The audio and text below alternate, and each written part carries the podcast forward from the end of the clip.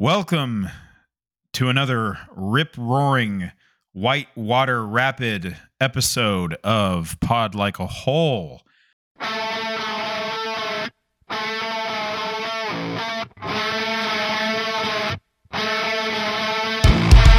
in a sea.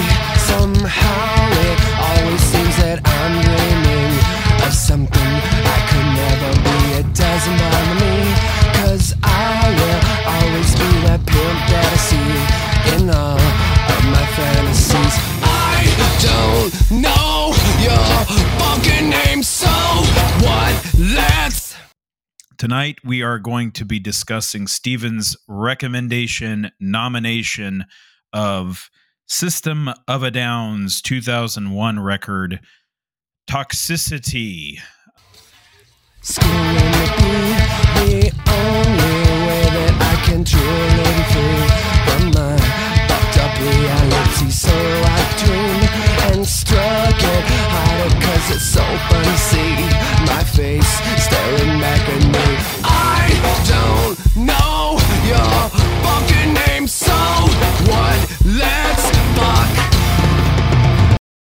we had to get some nu metal into this. We had to get some nu metal into this season, and this seemed like the most, uh, uh, the, the best way to go about it without regretting our choices we made in our lives.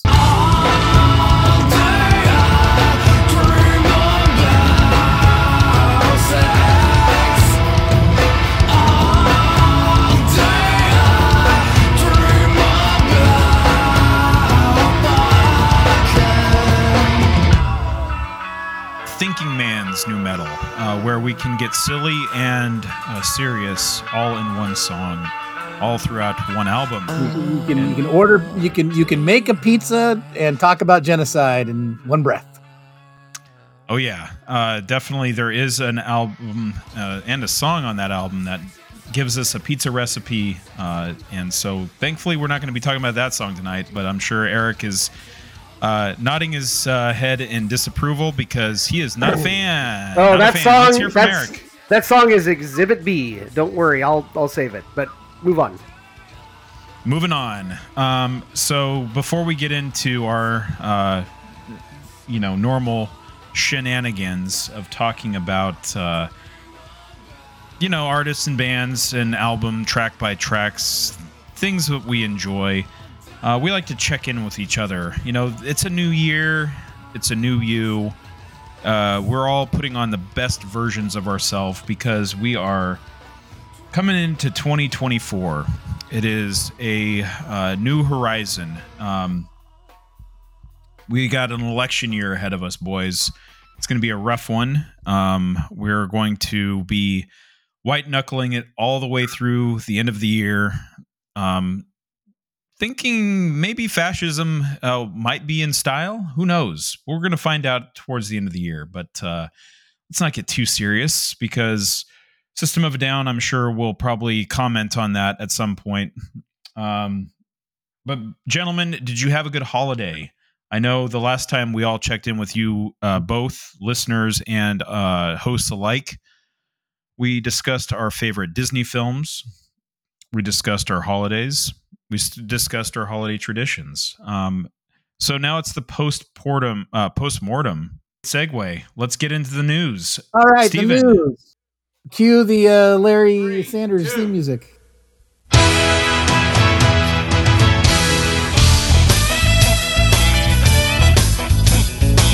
Live on tape from Hollywood, The Larry Sanders Show. Tonight, join Larry and his guests, John Lovett. Lyle News. Now these news notes are a few weeks old because we've been we- we've been sitting on recording this one for a while. Um, so we got a kind of a spread here.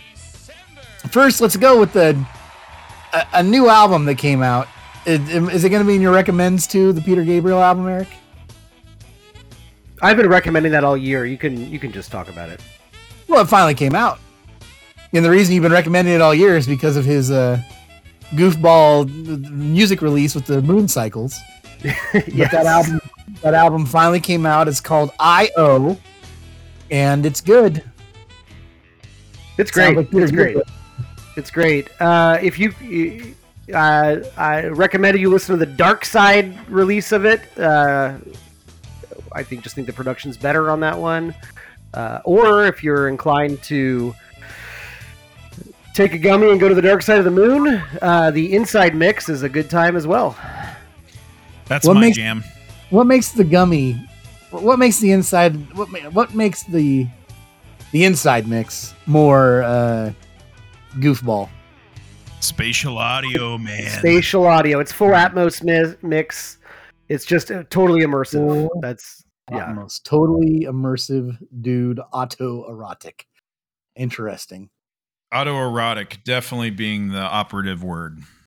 uh band we like on the show health. They're coming to they're locally going on tour.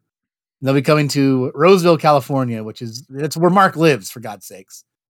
So those tickets went on sale. That's on uh, april 1st i almost bought them yesterday and then i said i'll buy them later. So we'll see if steve uh, ends up not going but i should.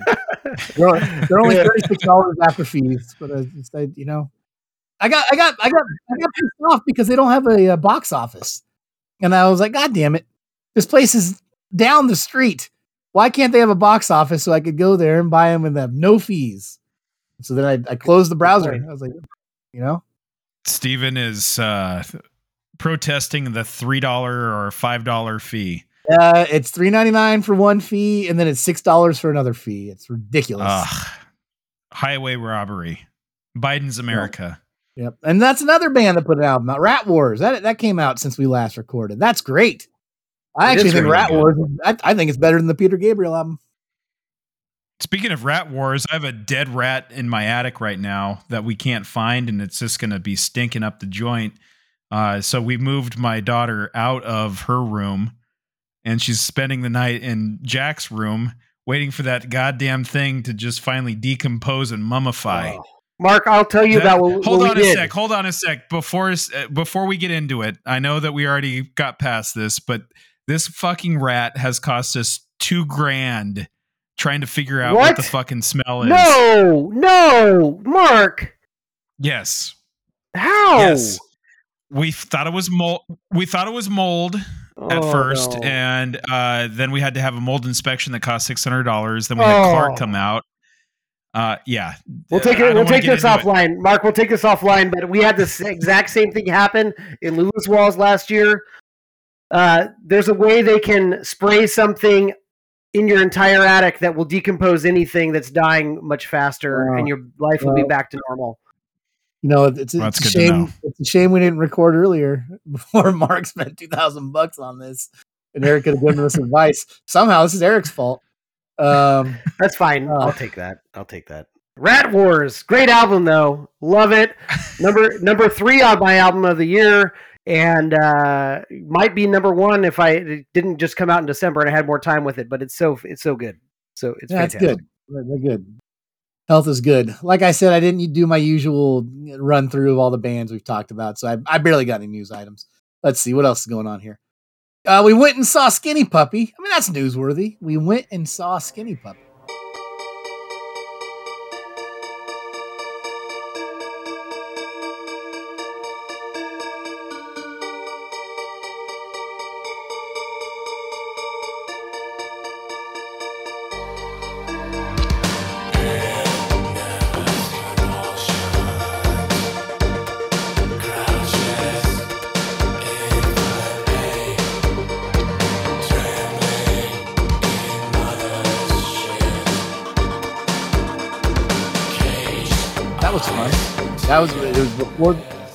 Haven't recorded since. Well, we have recorded since, but we didn't talk about the news.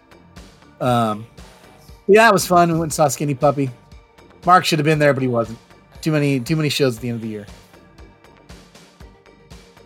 Yeah, it was it's the end of the year and is in San Francisco.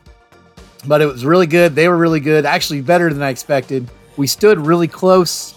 Um, God, they put on a good show, and it's just amazing they make all that noise with just like four dudes. Um, and the drummer was out of sight. Uh, cEvin Key, just like he's on his little building over there doing all the, the keyboards and soundscapes, and then Ogre was dressed like an alien for the majority of it, and then took his his mask off for the encore. And uh, great blended set list. I just, I don't have much more to say. I mean, they didn't play like Testure. I could have standed to hear that song, but they've got so many good songs. No, I, I I loved it. I've never seen him before, and I was in hog heaven uh, just watching him go. The stage theatrics were fantastic. Some story about how humanity, like, essentially abuses anything foreign, and and Ogre was the alien, and they went through a lot of great songs. Like Steve said,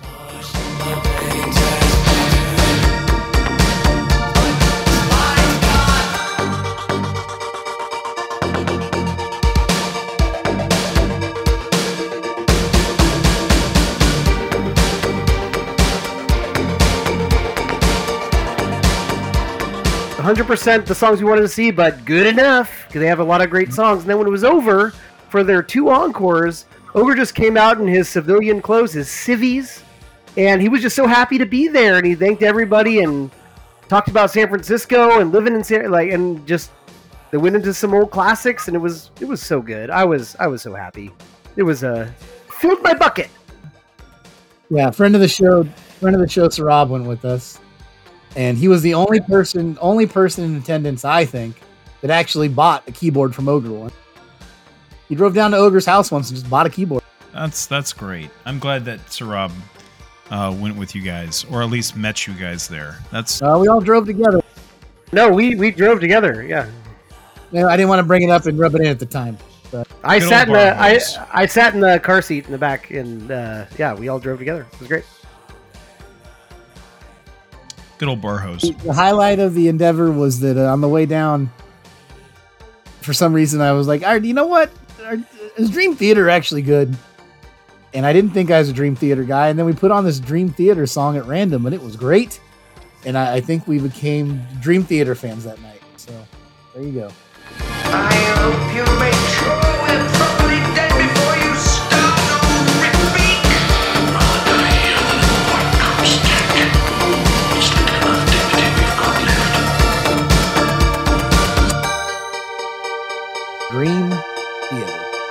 Well, and then you, then then it played another song. And you're like, ah, hold on. What what album was that last song? hold, uh, hold on, and you skipped a few, and then yeah, turns out I like a very yeah, a very specific version of Dream Theater. Um, so yeah, that was that. Not a lot of other news. The only other news I have is that a Christmas gift to me was that over December, my son has developed an affinity for Primus, and he always wants to put on Jerry was a race car driver. And then he started exploring other Primus songs, and uh, I put a little uh, Bluetooth speaker in his room with like Alexa on it or whatever, and he says like, you know, "Hey Google, hey Alexa," oh, the Google in here is talking, listening. Play Primus, and just listens to Primus.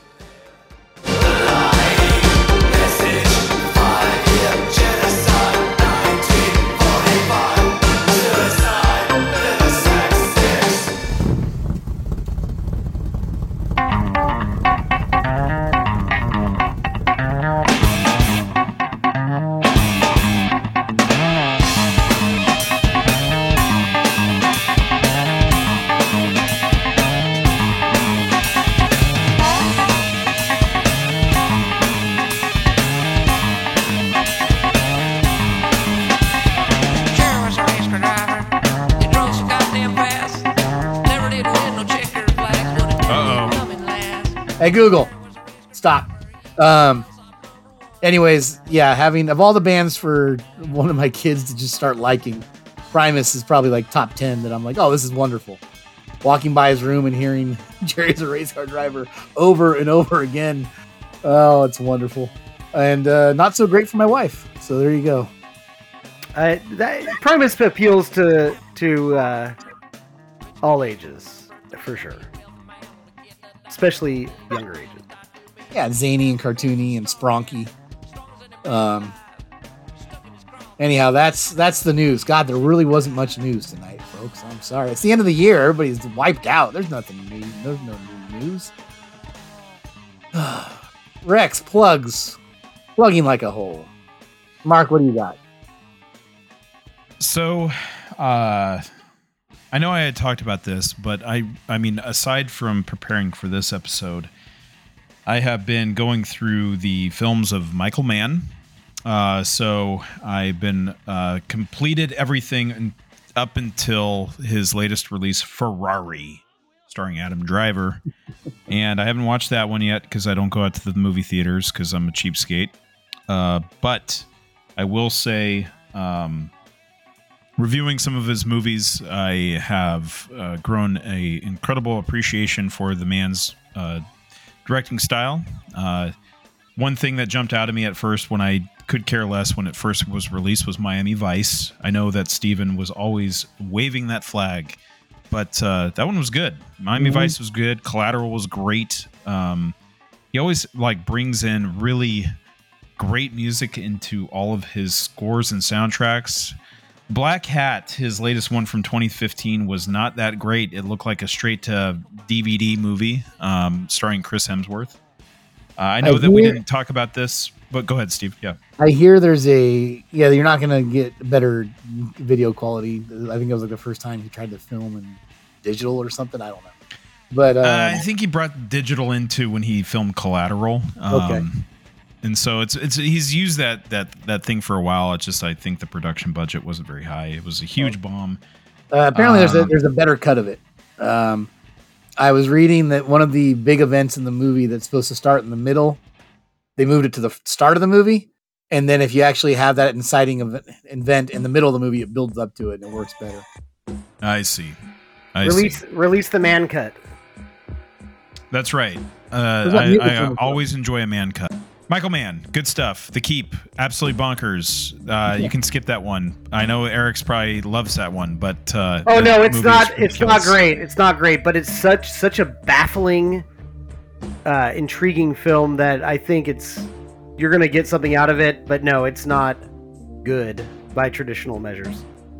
God no, God no. Um, I yeah, I mean, if I was to fire off my top three Michael Mann films, it was obviously Heat number one with a bullet. Uh, I, I enjoy Last of the Mohicans quite a bit because it has a awesome score and of course DDL Daniel Day Lewis, um, and God, I, if I had to say my third one, might be Collateral just because it has TC in it. I don't know. Manhunter. Um, Manhunter's good, um, but you know it's got the guy from CSI on there. William Petersen is not necessarily my my guy. Manhunter's good though. Thief. Thief is Thief really might, good. Thief might be up there for me, but yeah, not a bad choice with the collateral. It's good. Yeah, um, I do like Collateral quite a bit. Miami My Vice favorite- is really good too. That's my favorite Mike, Michael Mann is not the movie Miami, Miami Vice, which I do like, but just the, the fact that he made the TV show Miami Vice. So It really made me like want to go back and watch the show just because it has like a really cool scene that I saw online of uh, Tubbs and Crockett with uh, "In the Air Tonight" riding in the in the, uh, in the convertible. God damn! guess And I know that star- Peter Gabriel is all over that fucking show too. Yeah, no, good, music and guest stars galore on that show. Um, I always like- thought Miami yeah. Vice was like a version of like uh, uh, Magnum PI, but set Kind in of. Miami. I mean, still, it kind of It's a little more stylized, but I mean, yeah, it's crime of the week, and there might be some threads that carry on over the season. It's it is what it is, but it's got more style than a lot of the stuff from the '80s. I'll say. Yeah, but like the music is great. I think the you know, yeah, it's stylized and directed well. But then, uh, Edward James Olmos. yeah, they've got a lot of great guest stars, including Frank Zappa, um, and uh, you know, Clarence Clemons was on there once. Um, so Yeah, Uh, tracks. if you go if you go Google like Miami Vice guest stars, there's a YouTube montage, and you're just like, what the fuck, Miles Davis? Uh, awesome. Um, I'm not making it up. Like those are all they were all on there. Um, and then of course, yeah, Don Johnson, who for some reason I've always had an affinity for Don Johnson. I don't know why. I like Don. He's great. Well- Watchmen, also pulled from HBO Max, but yeah, No. Um, anyhow. really. Really? it's an unreal. Yeah, it, it's create quite a controversy. Max is turned upside down, folks. That's I should have um, watched. I should have watched it one more time. I guess I'll go Yeah. buy. That's actually legitimately w- worth buying.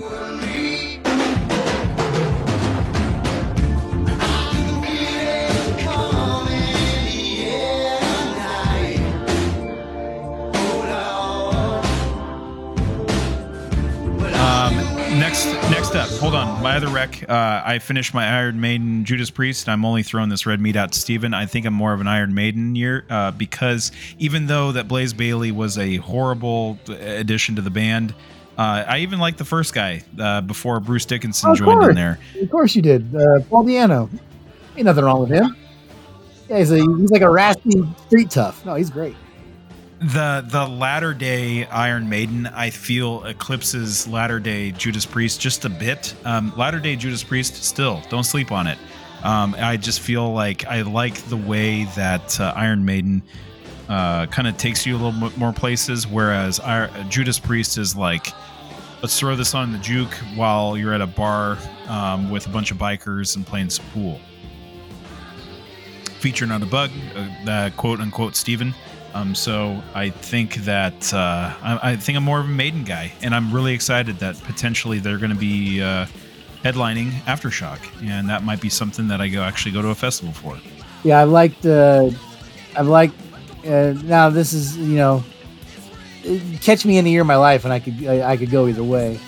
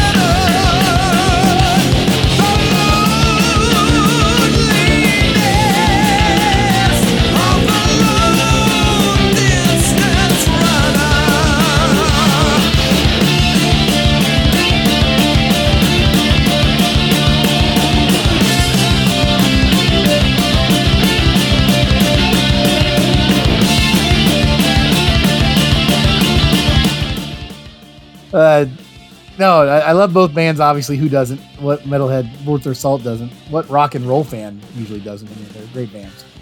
And uh, they both, it's very funny how they have very similar. I mean, Judas Priest started first by a few years, um, but the like you know, uh, Judas Priest had a great run of albums in the late '70s into the '80s and to the start of the '90s.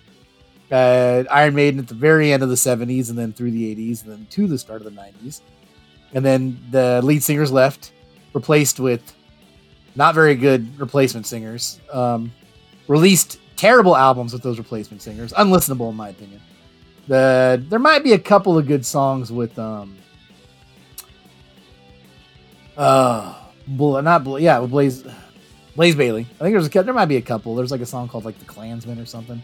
I think that's from his era. I can't remember. That's not bad. Yeah. Yeah.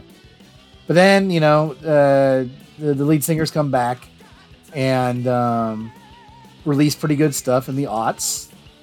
And uh, I, the, the thing for me is, I think the classic Judas Priest is, oh, God, it's hard to say. Because the classic, Okay, Steve, classic, it's time to play gun to your head. I You can only listen to one band for the rest of your life. Judas Priest, Iron Maiden. Go. Why? No. One band. Gun to your head. I thought that they shot me. I can't make up in my mind. Um, know, this is funny. This is funny. I would probably say Iron Maiden, but I like Judas Priest better. Is that fair somehow? Because That is be- no, literally, I, I'm okay with that answer. I think Okay. that Iron Maiden is technically better, and uh, Judas Priest might be uh, like a more fun band to listen to. I think Judas Priest has better. Like, it's just they're they're they're like they're both A pluses. It's varying degrees. It's just when Judas Judas Priest is high, high is hit higher for me than Iron Maiden's. But at the same time, like Iron Maiden released Number of the Beast, uh, Number of the Beast, um, Piece of Mind, The Trooper. Power Slave, uh, Somewhere in Time, and Seven Son of a Seven Son in a row in the 80s. And those five albums are almost all perfect to me. That's an incredible run of like almost perfect albums. Uh, Judas Priest had their stretch of great albums too, but those five albums, like those five albums alone, any band could be like, that, that's our whole discography, and that's all you need. Um, But I do think Judas Priest's firepower that they released late in their career is uh, better than a lot of than all the new Iron Maiden albums, in my opinion. Um, but Iron Maiden's new stuff that's kind of proggy is fun. But that's also my problem with it. The new Iron Maiden stuff is very meandering at times. I'm like, Jesus Christ, every song is nine minutes long. I know. I love that though about it. I just I, I don't know. Yeah, that's that's what really hooked me. The album Brave New World when Bruce came back, awesome. The song The Wicker Man is just such a like, we're back kind of song. You know, Dance of Death isn't bad. That's the tour that uh, Eric went and saw them with with me. Best album cover of all time. Oh, it's terrible. Uh, CGI Nightmare, Sylvian Nightmare. Um, but then you know the book, uh, the Book of Lost Souls is good. And that last album, we already talked last year about how much we like, you know, Senjutsu. Um, they're both good. They're both, yeah. You can go either way. But I'm glad that you took that journey. I mean, that's a lot of good stuff in there. I'm telling you, man. Somewhere in time and a seventh son of a seventh son, those two albums are masterpieces to me back to back. They are so good. And I'm glad that the Iron Maiden, who still tours like a beast, Priest tours still too, but Iron Maiden, they they play a lot of songs recently from those two records live, which is fun. My favorite thing about the Iron Maiden stuff is the fact that Apple Music has animated artwork. Uh, but yeah, Eric, I, I know that uh, I don't want to, you know, exclude you from this conversation. Do you have a dog in this fight? I, I, I love them both. Um, I don't know. Judas Priest gets my toe tapping, and I mean, listen, guys, I don't want to harp on this, but I'm an ally, so I'm gonna go with uh, Judas Priest. That is- Eric always virtue I signaling. actually, I actually think Bruce, Bruce Dickinson and, and and Rob Halford are both great individuals in rock and roll canon, though. Um, I love that Bruce is like you know the human air raid siren that's also a pilot. But yeah, I love the story of Rob Halford when he came out. Like that was uh, that was pretty bold stuff in the '90s. People weren't coming out of the closet in the '90s that often, and to do it as a metal guy and that you know that was that was great. That, that is, uh, I, I've never read any books by uh, Bruce Dickinson, but Rob Halford's first book is good.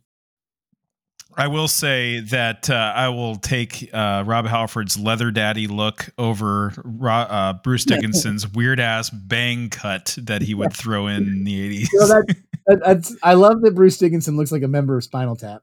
Um, or like one I of also- the B characters in Krull. Yeah. but I also like that Rob Halford, the fact that he dabbled in industrial, I love that. That warms me up to him. You know, it's uh, they're fun. There's a lot. Water's leaking, man. There's that's right. Water's leaking. There's so between those two bands, there are so many cool stories in history. I mean, either way. All right. Good good diversion. Thank you, Mark. Eric, what do you got?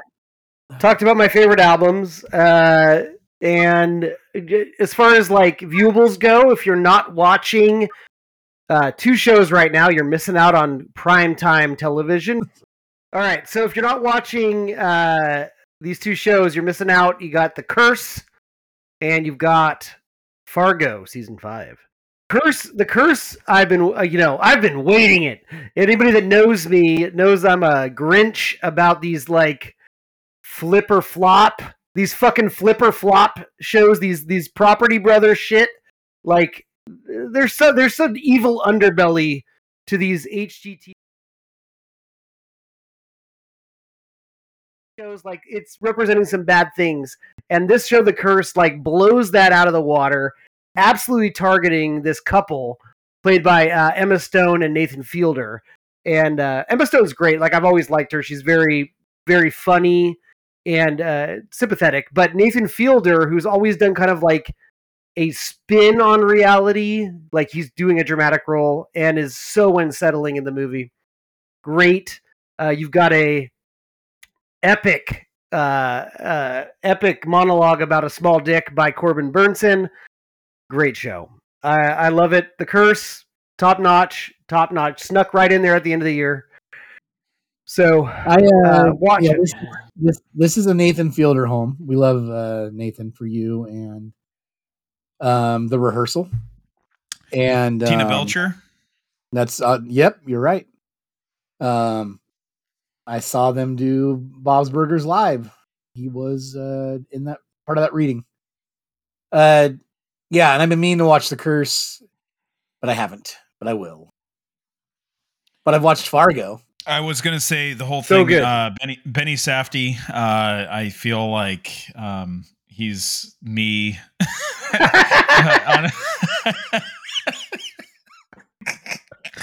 I mean, uh, just a totally sad uh, character. Um, that uh, yeah. Slowly, I- I like this. stealing, slowly stealing the show, though. I mean, he's he's great, but yeah, Um, I I, uh, I enjoy the Safdie brothers quite a bit. Uncut Gems, Good Time. Uh, those are some solid, solid movies. And he even shows up, I think, in the Obi Wan show. Um, yeah. Anyhow, uh, I'm enjoying the Curse quite a bit. Uh, I have not watched the rehearsal, re- the rehearsal or Nathan for You. Um, Oh. But I'm always very, very, very fascinated by what Nathan Fielder brings to comedy. you'll you'll love those, Mark. You will love those. We're watching It's so good. There's a lot of Nathan for you. I mean, you could just choose a few episodes and get the whole point of it, but the rehearsal is a masterpiece. I cannot believe it exists. Yeah, hundred percent. So good, so good. Anyways, that's that's what I got. So yeah, Fargo. Fargo, you know what's funny is that we haven't recorded in a while, and my notes are a few weeks old. And my notes from Fargo was kind of like, ah, the new Fargo's pretty good. It's good, you know, it's pretty good. Dave Foley's in it. But now it's like seven episodes deep, I think, and it's awesome.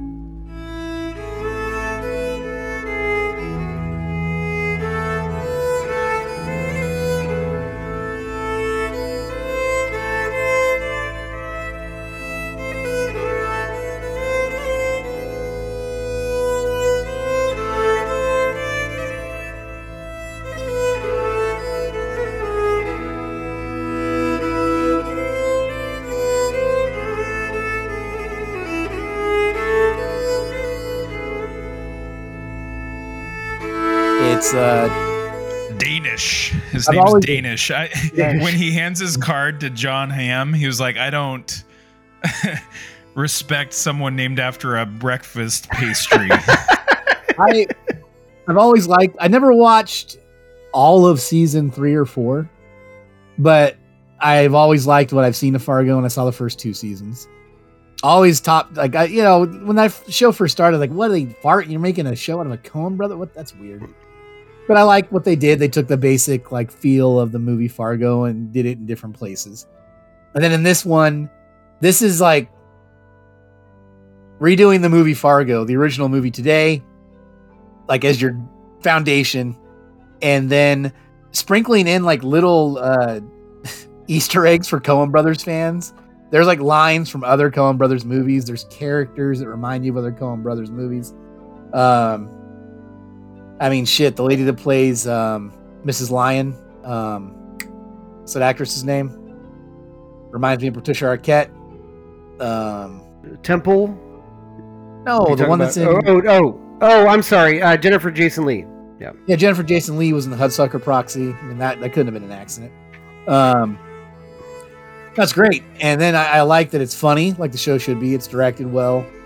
Uh, the story, like, it's kind of coming together, and you've got you've got what turns out to be a story about um, a few different things. But I mean, one of them is surviving trauma. Uh, you know, one uh, there's another thread which is from a diff- like a few different prisms the weird political climate we live in now. It Yeah. just hits you over the head with it, but then doesn't, but uses it for good comedic effect at times.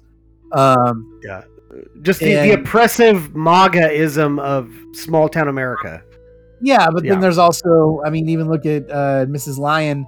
The first time you meet her and her family, they do one of those stupid photos with people holding guns for a Christmas card. Yeah. Yep. um, and she's Yep. totally. I mean, she's she's uh, an enemy of the the sheriff. But you've got that, and then it's funny as all hell. And then you've got some weird mystical thing going on with the with the the the Olm guy that might have survived throughout the ages and have like drinks the blood of Satan or something. Um, and his That's haircut. one thing that show that that show has done that every season is they pulled in some maybe supernatural aspect to it. There was Uh, uh, second, there was the first season. The first season there was like deal with the devil. There was like a Faustian thing. Second season there was an alien abduction. There was like aliens coming out of the sky. Uh, anyways, there's there's always a little supernatural that could be explained away or could be explored. You know, just like people probably uh, believe, you know, in those you know, desolate parts of the world, and and which I would like to believe as well. Yeah. And then the acting's good. It's fun having Dave Foley in there. Um, but uh, Jennifer Jason Lee is actually really good in it, and she reminds me of, like I said, Patricia Arquette in Severance. Um, just uh, an actor of that generation from the '90s, actress from that generation of the '90s, playing a tough as nails, no nonsense. Uh, her southern accent is like we've established on the show. We love a good extreme accent, and her accent, chef's kiss. I don't know what she's that accent says something. Um, the acting's good. The act, you know, Juno Temple is a good actress. Uh, sometimes uh, there's something about her. Sometimes where like I don't know, she's very intense. I'll leave it at that. I think that's part of the point. Um, but then also, uh, I love Jon Hamm in it. It's fun seeing Jon Hamm in this role, and he is nailing it. And also, the Stranger Things teenager Steve is in there, and as Gator. Gator. I'm, I'm getting a kick out of him. I just, I love the whole thing. It's coming together nicely. Speaking of Jon Hamm, and I will not delve into it, but if you haven't watched the new Fletch movie, Jon Hamm Oh, as yeah. Fletch, it is really good. It's really funny. It's a solid mystery. I fucking love that new Fletch movie. I thought it was great. That's all I gotta say. Well, that's good to know. But we uh, also didn't uh, talk about the weird ass guy that's a time traveler uh, in Fargo. I brought him up. that. No, It's Steve not- brought him up. Yeah, it's supernatural. He's got a kilt. He's got, you know, antlers. Yeah, that guy. He might be a time traveler. I, I was saying that he, I think he's like drank the blood of children or something and lives forever. He's like don't know. Dracula. Yeah, But yeah. That's a it's it's a it's a heady mix. That show, good stuff. Good stuff. Speaking of television, right. Nope. One more recommendation. All right. Let's hear Speaking it. of television shows that start with an F, I was skeptical at first, and it won me over. And that new Frasier is Oh quality. no! Tossed salad and scrambled eggs are calling again, my friends. Um, exactly. it's Trump re- 2024. it's really shake a oh you know whatever it's a guy of shitty politics uh so is the drummer in the album we're going to talk about tonight we still listen to him um no it's uh it, it started out shaky like big bang theory over the top broadness i was like what is going on here but midway through it to the end it had the old uh, frasier vibes and i i am looking forward to season two of the uh, legacy sequel of frasier they're calling again. So I liked his work in Down Periscope or A Christmas Carol. you cannot deny that Frasier is, one, Carol, Frasier is one of the greatest sitcoms of all time. It's everybody knows that. It really is. I mean, Frasier's good, but I missed I missed Niles. That's why I didn't watch it. I was like, I, I know. Niles no, and he's missed. My Niles. is David missed- Hyde Pierce isn't in it. No, neither's Daphne. like, what's the So- point? What's the point? Yeah. No, John That's- Mahoney because. R.I.P. yeah, that's what Um, I, I, I thought. What's the point? But then I watched it and I realized that you know, Kelsey Grammer, despite his bad politics, which in a way, I, you know, my dad's got shitty politics, but I still kind of love my dad. That's how I feel about Kelsey Grammer. Um, he's a just I've I've always been a Kelsey guy. So Is Lilith in it? yes, she is. Well, there you go. Yeah. At least you have Bebe. And they do they do you know his Hello, son, nurse. his son is a uh, his son is a grown adult in this and they do make a joke about his goth years and lilith says he used to make me go to a place called hot topic i laughed at that because that's very relatable so, Oh, really? so all right let's get on system of a down system of a down Hey baby, I hear the blues are calling. Toss salads and scrambled eggs. Quite stylish. And maybe I seem a bit confused. Yeah, maybe, but I got you pegged. but I don't know what to do with those tossed salads and scrambled eggs. They're calling again.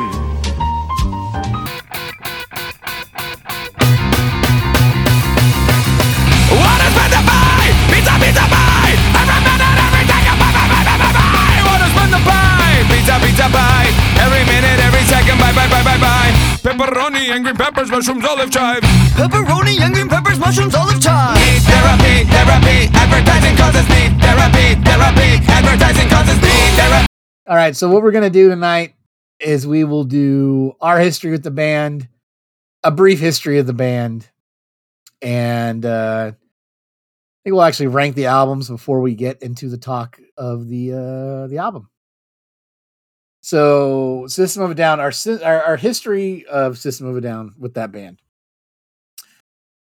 For me, it'd just be the history of nu metal in general. As a teenager in the '90s, I, like many other teenagers, went in hard for the nu metal movement.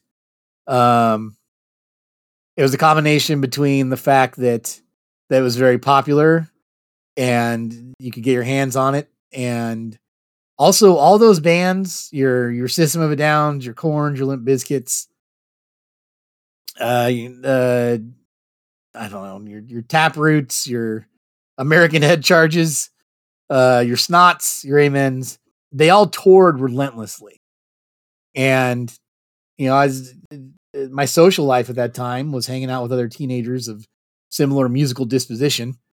And what else was there to do besides go see music when we can? We were too young to do other shit. Uh, a lot of all ages shows at at pool halls and you know, venues in Sacramento, and uh, and a lot of music festivals by your local radio stations and Ozzfests. Couldn't escape them. And out of out of all these nu metal bands, System of a Down did seem from the start to be a little different. I saw them live at a 98 Rock Jamboree, and they always had this quirkiness from the very start, but this intensity as well. And then this incredible sense of uh, melody when they wanted to. It, it was a different brew than any of those other dropped D nu metal bands were giving me. And uh, I was a pretty big fan of them for a while from the start, especially those first two records. I, I love that first record.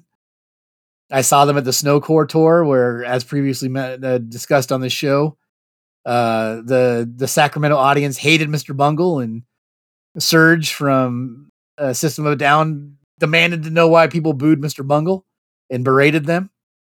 And uh, they always seem to just be a little bit more uh, dynamic than the other nu metal bands. And uh, yeah, the, their first album I bought as soon as I saw them live, bought that first album. And then I, I believe I bought Toxicity probably the week it came out. It sold a billion gajillion copies. And I listened to the shit out of it uh, in the early aughts.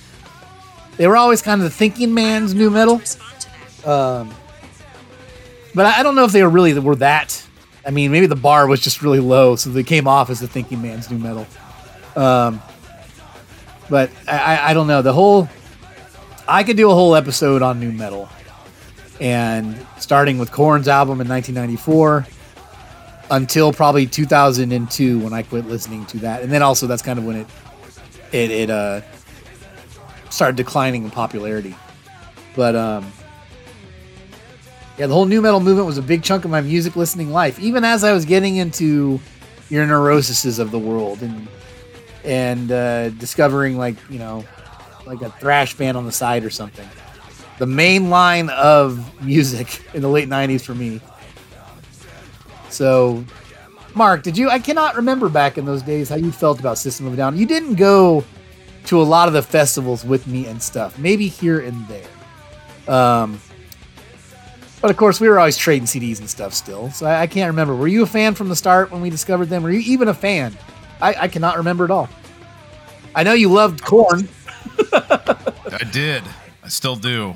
I know. I'm, I, I told Eric before we had, uh, during the pre-show, before we hit record, that I'm actually I did a, a back and forth on Slipknot and Korn as well, and uh, Slipknot I think are probably the superior nu metal band, but I I don't think that they really are a nu metal band. I was just gonna say, when you listen to Slipknot, they came up in that whole- that same scene of touring a lot with the same venues, same uh, Ozzfests and, and radio things, yeah. um, and they were lumped in with them. And even yes, Ross Robinson, who famously was like the guy that kind of like got Korn to their sound at the start.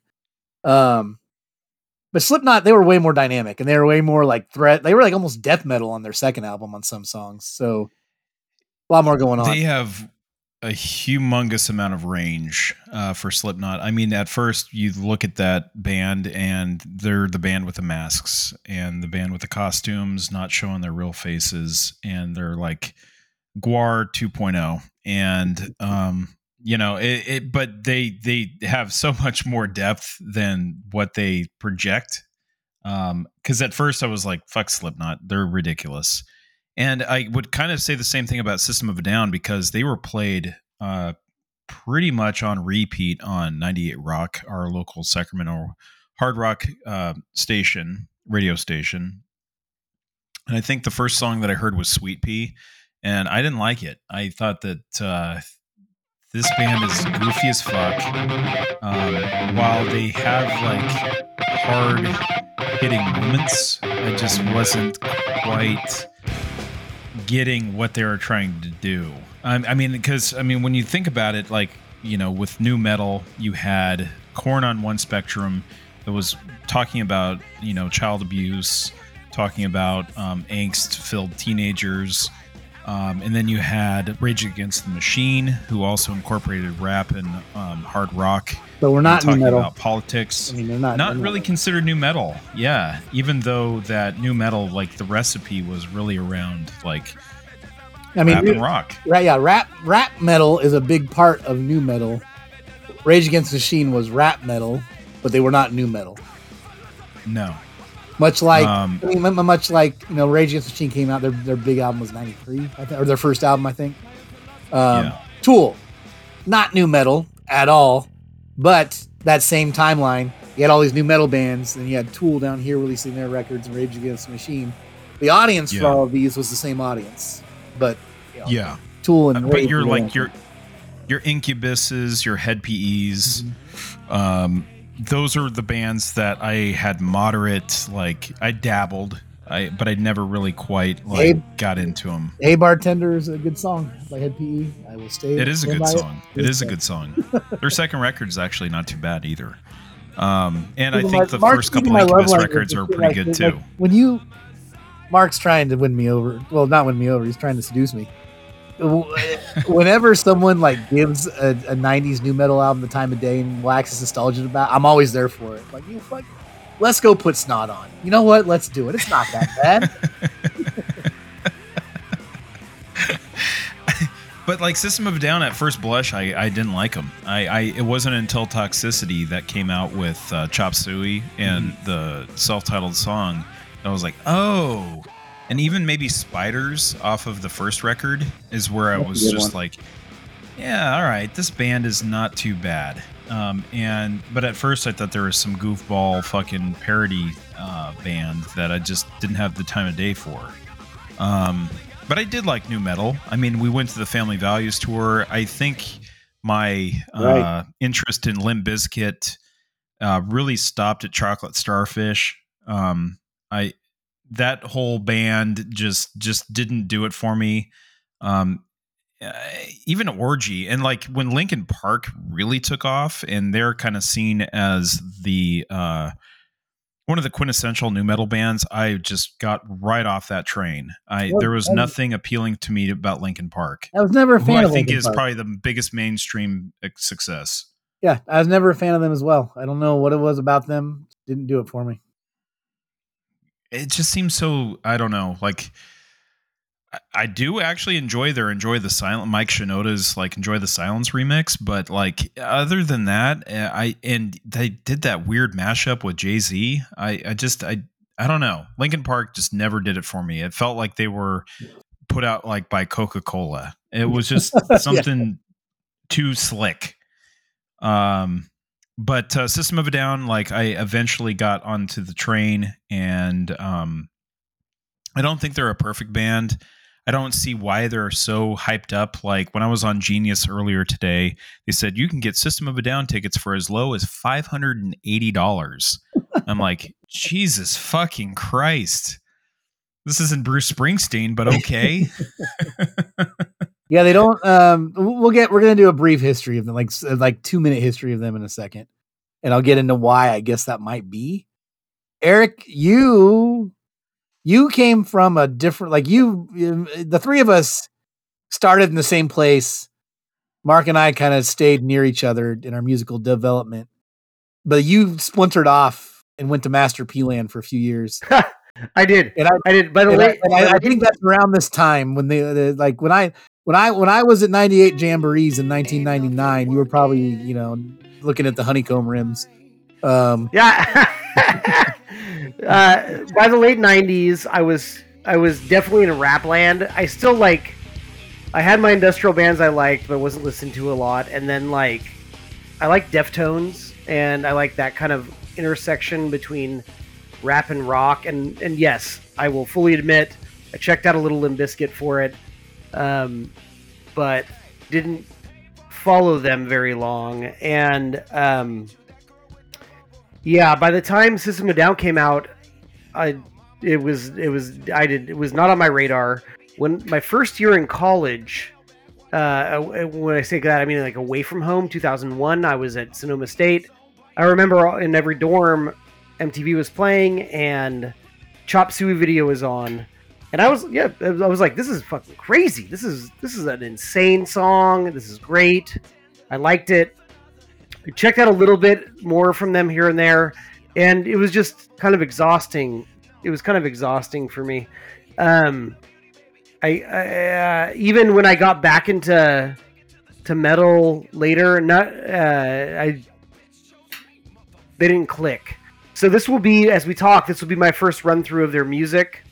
Um, but I would like to like preface that the lead singer Serj uh, uh, Serj uh, is I put him up there. I put him up there with like your Zappas and your Jello Biafras of like in your face opinions. Uh, musical rhythm be damned, uh, and I respect him for that. And I and I and I rather like him as as a presence, maybe more than the music itself. Uh, let that be a a uh, foreshadowing to as as we get into this record.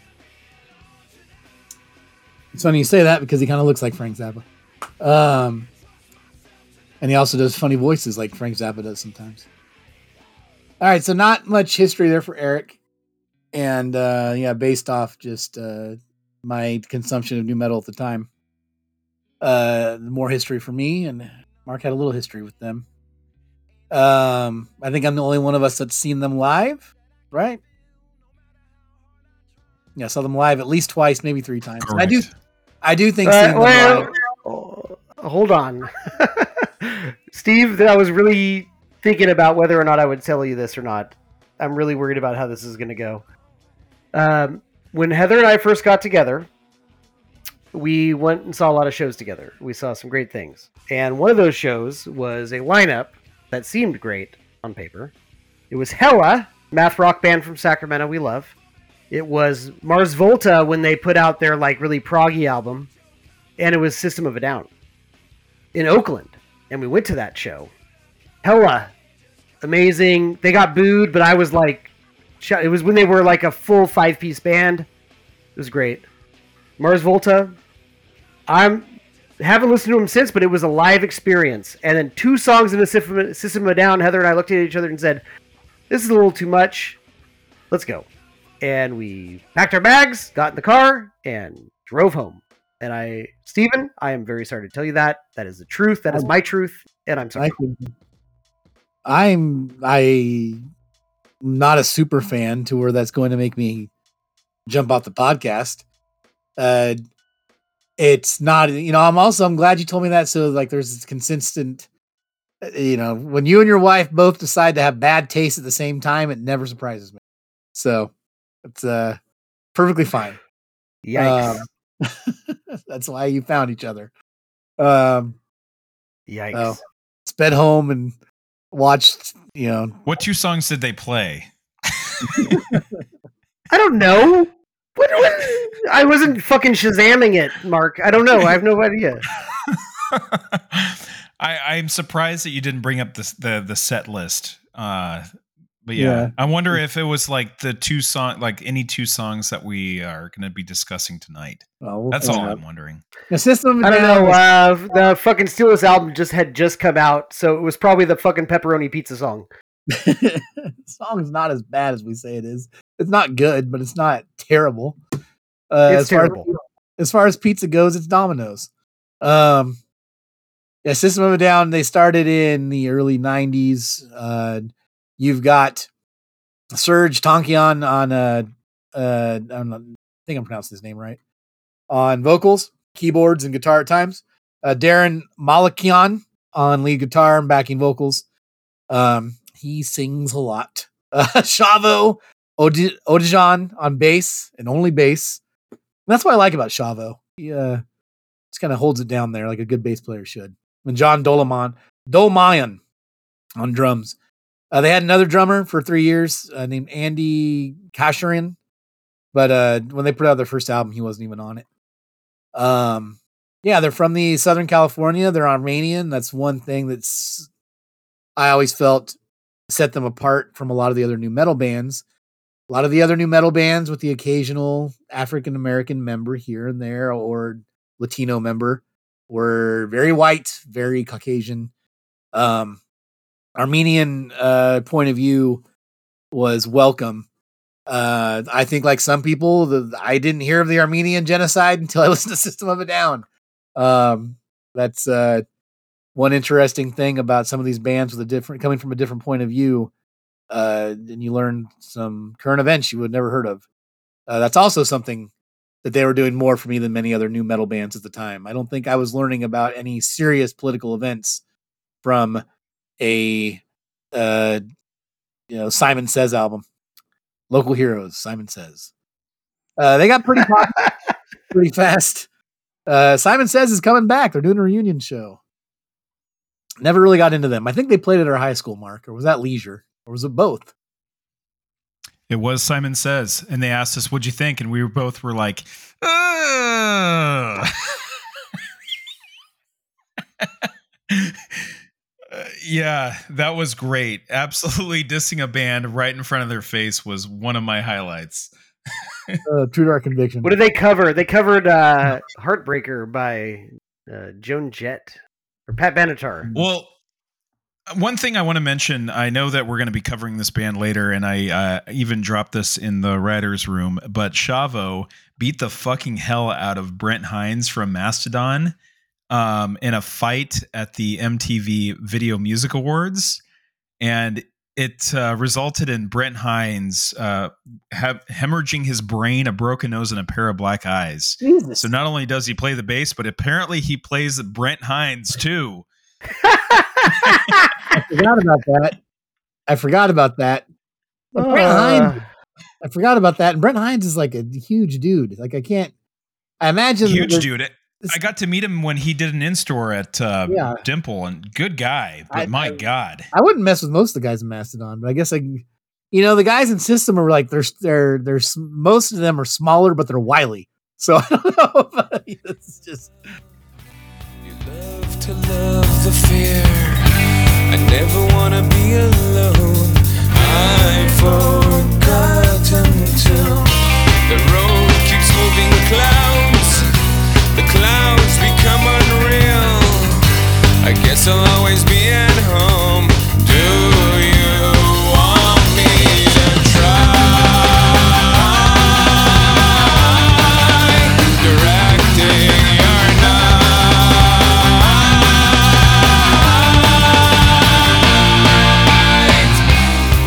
Festivals they got popular really quick. Um, I just I think that they're they they stood out they stood out with their they looked different, they sounded different. They're, they're lyrically they were different than what was going on with all these other nu metal bands at the time. They just they just seemed different. If you really want to know more about their history, go to Wikipedia. Um, and in 2001, they made Toxicity, and uh, you know the, the Black Sabbath in them to Rush to Frank Zappa. Uh, there's a little bit of Fugazi and, and, and post rock stuff going on in there. Um, it's a it's a good mix, and uh, their first album was released in 1998, self-titled System of a Down. Toxicity was released in 2001. Steal This Album was released in 2002. Mesmerize and Hypnotize were released as a double album in 2005. They haven't released any albums since. Uh, around 2007, they broke up. and they got back together around 2011, and they've only toured since. They don't tour all the time. When they tour, it seems to be a big deal, and that's probably why, Mark, why you saw those ridiculous ticket prices there. They've won Grammys. They've won many awards. They uh, in the early aughts when Toxicity was rele- released, it sold a lot of copies. Um, it great reviews across the board. Your all your magazines were giving it 10 out of 10s or B pluses. Even Pitchfork gave it an 8.2 for God's sake. An, an 8.2 on Pitchfork. Uh, that's uh that's like you might as well you can go to the moon with that review. Uh, That's like a peach. That's like a peaches album right there. yeah, fuck that pitchfork media. I tell you, fuck them. Yeah, I agree with you. Um, it sold. It's it, it was triple platinum. I'm surprised it wasn't more platinum. I felt like it sold more than that. Uh, but it's uh, its first week of release. It just shot to number one. Much of it off the song "Chop Suey," but the other two big singles were "Toxicity" and "Aerials." But th- that's "Toxicity." "Toxicity" is their most solid record, hands down. The other albums. Let's. uh Did we did we all revisit all their albums? Yep. Okay. I will just rank them. Let's just let's just rank them. I'll start. I'll rank them. And um I'm going to say that my rankings actually surprised me. Toxicity number 1 with the bullet in my opinion. Hypnotized, then System of a Down, self-titled, then Mesmerize, and at the bottom Steal This Album which possibly is demos and B-sides that were spruced up. I, I, I, I honestly didn't rank him, but I did listen to him enough to know I agree with yours for the most part. Um, one thing that I did when I listened to him is I appreciated that Rick Rubin produced most of them. Mm-hmm. That was fun. And uh, you know me, I love tracking Rick Rubin and David Sardi's uh, partnership. Rick David Sardi- Rubin's version of production is just taking his shoes off and talking to the musicians about how it makes them feel. He lets the Yes. Rick Rubin's version of production is a poor man Steve Albini, whereas Steve Albini really lets the band shine through, but he still kind of like you know pushes some knobs around. Rick Rubin just lets the band shine through. He just sits back. Well, I'll tell you what Rick Rubin does that I don't appreciate with System of a Down is he fucking jacks Serj's vocals all the way up on every song as loud as they can fucking go to the point where it's not there's no it's there's no man like I would say this this is a big gripe I'm going to say on the album tonight. His his vocals are too loud. They're too loud. They're too loud. That's all I got to say Steven or uh, Eric just broke his New Year's resolution. Uh, just absolutely. well, with the way with the way Eric's microphone's acting up tonight, it's very meta of him complaining about somebody being jacked up too loud. So it's a, it's a good. I like how you you did there. Um, yeah, but this is this is another Rick Rubin. You know, Rick Rubin, America Records deal, uh, American Records. Rick Rubin helped some bands get popular, and this is another one of them. Mark, how do you rank their records there? Uh, toxicity number one with a bullet. No, no joke. Uh, it is their achievement. It is their opus, their masterwork. Uh, System of a Down, self-titled, the beginning one. Um, I think that it does have some of the elements that helped make Toxicity a great record. They pushed that uh, template a little forward. Um, uh, yeah. Um, Mesmerize and Hypnotize, which is kind of like a Kid A amnesiac situation here. Um, it is really hard for me to differentiate the two, but I do believe that I like uh, the last one, Hypnotize, better than Mesmerize. and I will put steal this album right at the very end. Um, I I do think that you're right.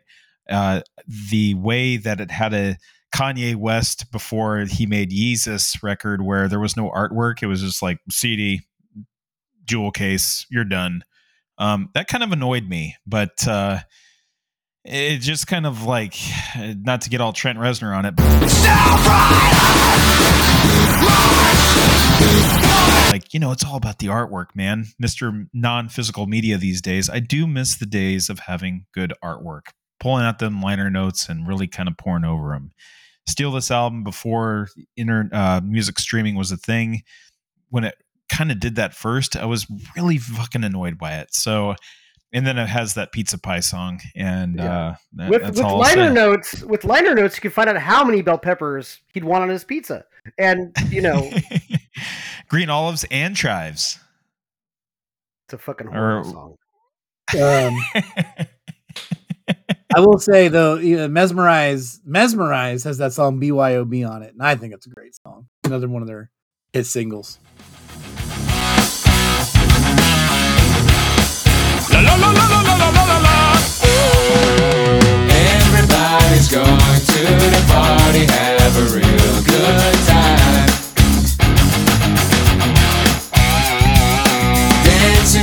The desert, blowing up the sunshine.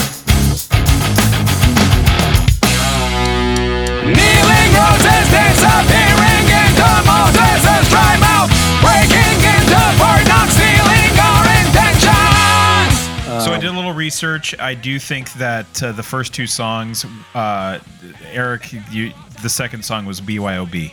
So if that Great song. brings you PTSD, well, uh, think of another acronym. Well, think knowing that Eric's a bitch. Um, Jesus Christ, Steve! I, I'm not trying to be personal. You know, you didn't write these songs. You didn't write a song about pepperoni and olives. it's not. You didn't do that. you don't know how many songs I've written about pizza. Um, all right, let's get into it. Let's get into it. System of a Down, a band that is as good as they are bad. Dancing in the desert, blowing up the sunshine. Blast off! It's party time, and we don't live in a fascist nation. Blast off! It's party time, and the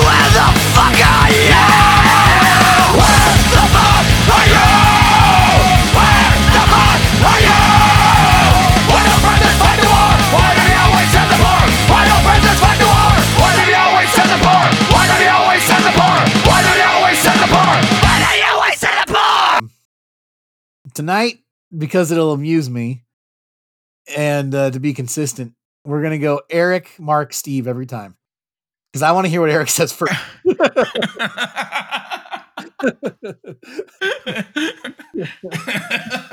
he's already he's already uh, set the table here, which is fine. God, I picked the out.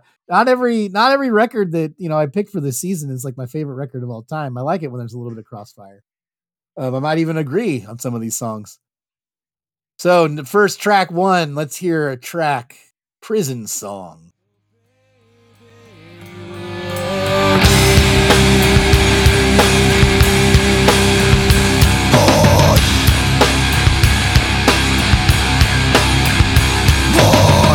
Research successful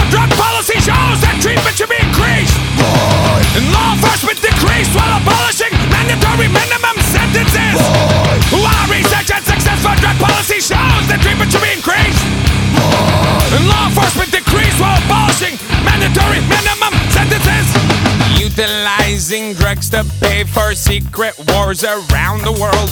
Drugs are now your global policy. Now you police the globe. Mother, my crack, my smack, my bitch, right here in Hollywood. Drug money's used to rig elections and train brutal corporate-sponsored dictators around the world. They're trying to build a prison. They're trying to build a prison. They're trying to build a prison. They're trying to build a prison. Well, my first notes are, oh, really good guitar tone. Why is Serj's voice so damn loud in the mix? It's just jacked all the way up. uh, I don't. Yeah. Anyways, but I do like the grooves. I have great notes about the grooves. I like. Um, I mean, listen, the the private uh, prison system is a problem in America. It's the most corrupt. It absolutely should be uh, should be a uh, you know state run system with uh, checks and balances.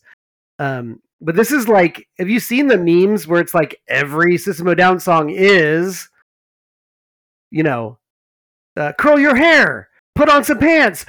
Three thousand Americans have been prosecuted in a wall of like uh, data and facts. Like this is that song. Like you Yeah, get your wall of data. This is like one of five songs that are like that. That's not every one of their goddamn songs. But yeah, I I know, I know, but still, it's.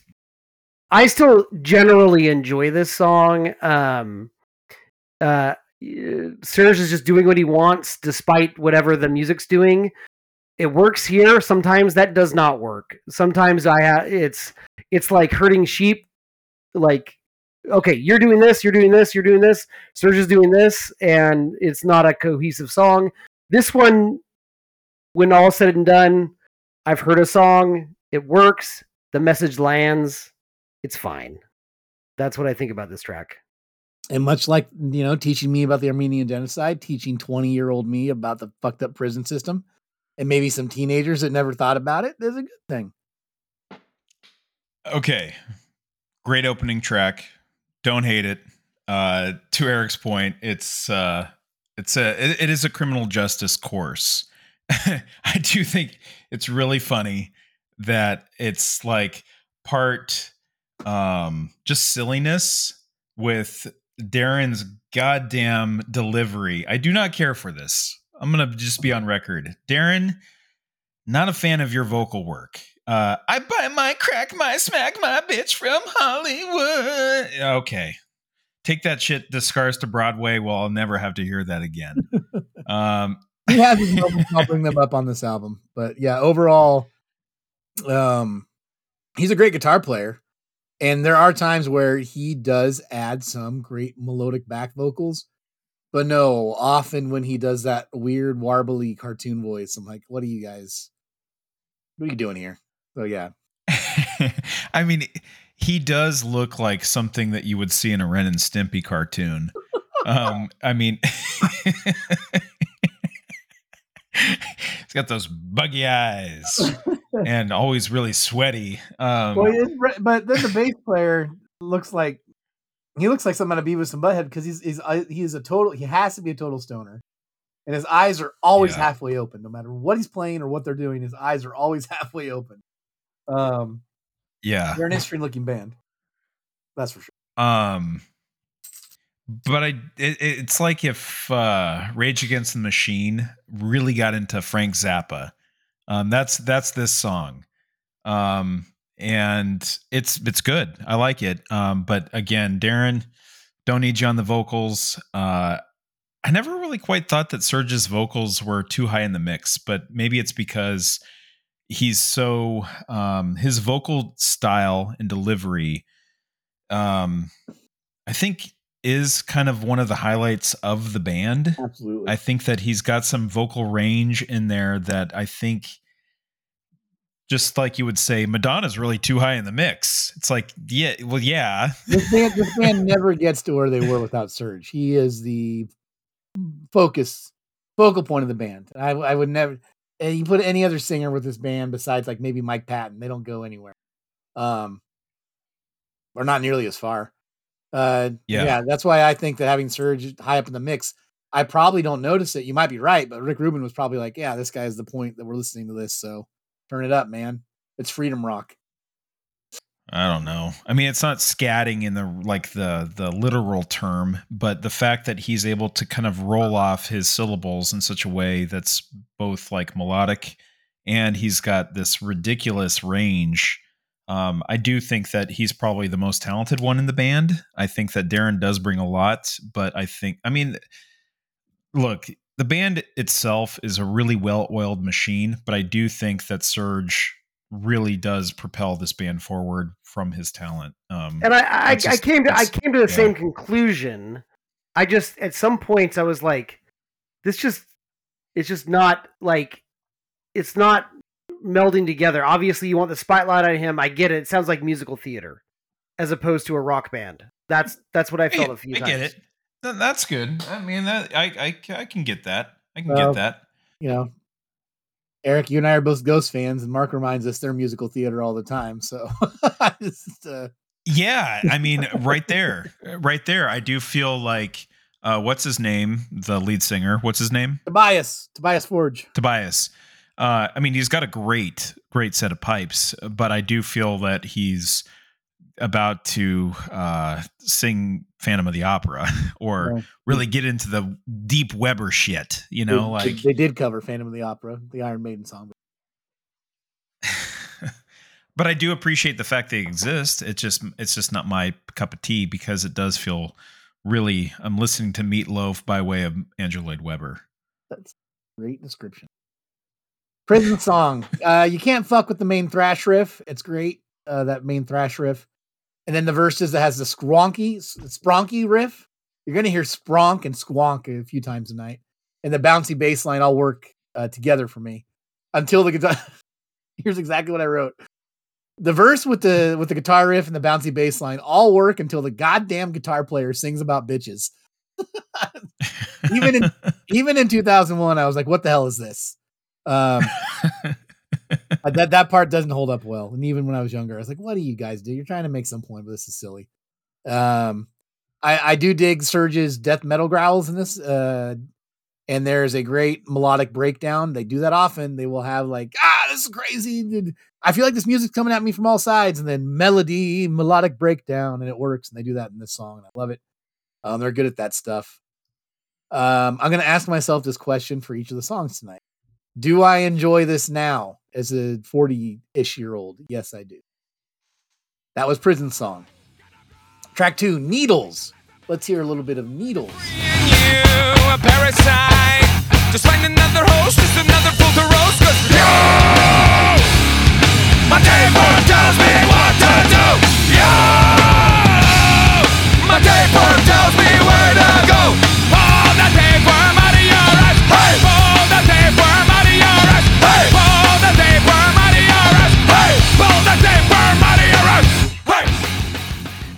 Um, you know, I really like the music on this song. I um, the production is good. It's chunky but not muddy. Um, at about two ten, the I'm sitting in my room part, great. Um, his vocals, as opposed to the last song, like more tighter with the music. Like you will hear me say this on some of the songs that like Serj obviously is a superstar. I love him. I do really, you know, I support Serj but there are songs where he's doing what he wants to do and the band is doing what they are doing and it's not the same thing. And this is not this is the the, not the example of that. He is tight with the band on this. It sounds good. It's a song about drug addiction uh, the tapeworm idea something feeding off of you. Um, i think that's that's pretty apt. It's good. I think a lot of this album is is looking at the culture around them as they're coming up in in LA and Hollywood and modern, you know, modern uh, entertainment, um, the entertainment world, and I think that's it's pretty apt. I, I it's good. Um, he goes into some ranting vocals on this, which are fine. Uh, this, is, this is a fine song. I, I, I enjoy it. Mark, Needles. Well, I, I ultimately I I really don't know how I feel about the song. I don't hate it, but I don't quite love it because on one hand, like uh, as a rhythmically tight melody, you know, it it, it keeps things together. Um, but on the other hand, I just think the chorus ain't in it. You know, it's just it's not it's not doing it for me. Pull the tapeworm out of your ass. It just like it's so that Russian like kick dance, leg kick dance that they do. Yeah. I'm imagining, you know what I'm talking about? Da, da, da. Yep. Yep. Um, it just I don't know. Maybe maybe that was intentional, but again, when Daron kicks into his little spot, I'm just like, ugh, ugh, ugh, cut the mic, cut the mic. Like I'm sitting in my room. But see, the thing, Okay. the, the thing, the funny thing is, is you guys both mentioned my notes from this song. I enjoy the the pull the tapeworm out of your ass or eyes or ass. Is it eyes or ass? I don't know. Um, Russian dance bit. I always It's like ass. it when a song It's when a song goes into a Russian bit. I don't know. It works for me. And then yes, the the whiny sitting in my room part is bad. But then when they keep doing it and then they both sing together the sitting in my room bit, it saves the song for me. The waiting for the tune of some old dying man part saves this song for me. Um, but it starts out extremely goofy with the, the way you described it, Mark, which is a great impression uh, of, of Daron. Um, so yeah, needles for me. Second half of the song is good. First half is a little bit of a check my watch. Um, any other opinions there, Mark? Because No, I mean, I, I mean, I don't hate it. Yeah, I don't hate it. I just, it's one of those things that I'm like, Ugh, part of the, like, that's my thing with System of Down on some songs. Like, some parts are like, okay, and then, and then it's like, whoa, what, what just happened? yeah, Like that happens a lot. That happens a lot. with this album for me that that on other albums that might happen entirely and turn me off to them but on this album almost every song no that's not true. I either like the songs or i'm about to say i don't have patience for it and then they they catch me before i hit skip. Like i'm like all right enough of this. Here we go oh this is actually good. That happens more often than not on this this uh, this album. That's what I'm talking about. That that is System and of Down's like template right there. But there's the other half. There's like there's nothing ever purely wonderful about a track. Like there's always the peaks and valleys, with the exception of a few No, songs. they do have some unbelievable songs, and we're gonna probably talk about at least two of them on this one. All right. Do I enjoy this now? Yes, I do, just because the second half is really good. Deer Dance is the next track. Lots of rolled R's coming at us. Here's Deer Dance. Circumventing circuses, lamenting in protest of visible police. Present sponsor fear. Battalions of riot police with rubber bullet kisses, baton courtesy, service with a smile. Beyond the Staples Center, you can see America with its dire for avenging disgrace. Peaceful loving youth against the brutality of plastic existence.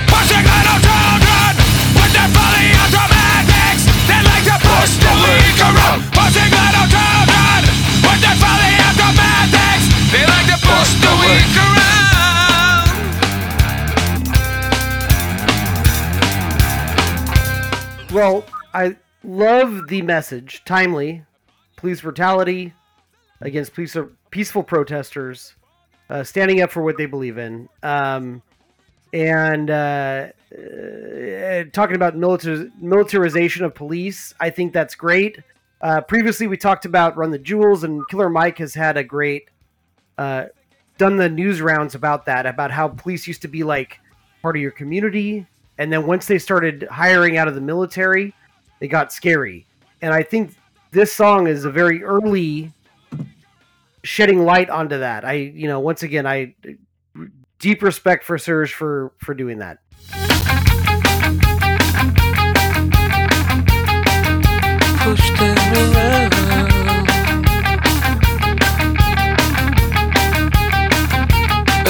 dance, invitation to peace, war staring you in the face. Dressed in black, with a helmet, trained and appropriate for the malcontents for the disproportion malcontents. The little boy smiled in a the rolling of the R's. I don't know. So Viva variety. It's so funny on this. This is one of the albums where that I absolutely love, Eric is annoyed by. it. It's very funny to me.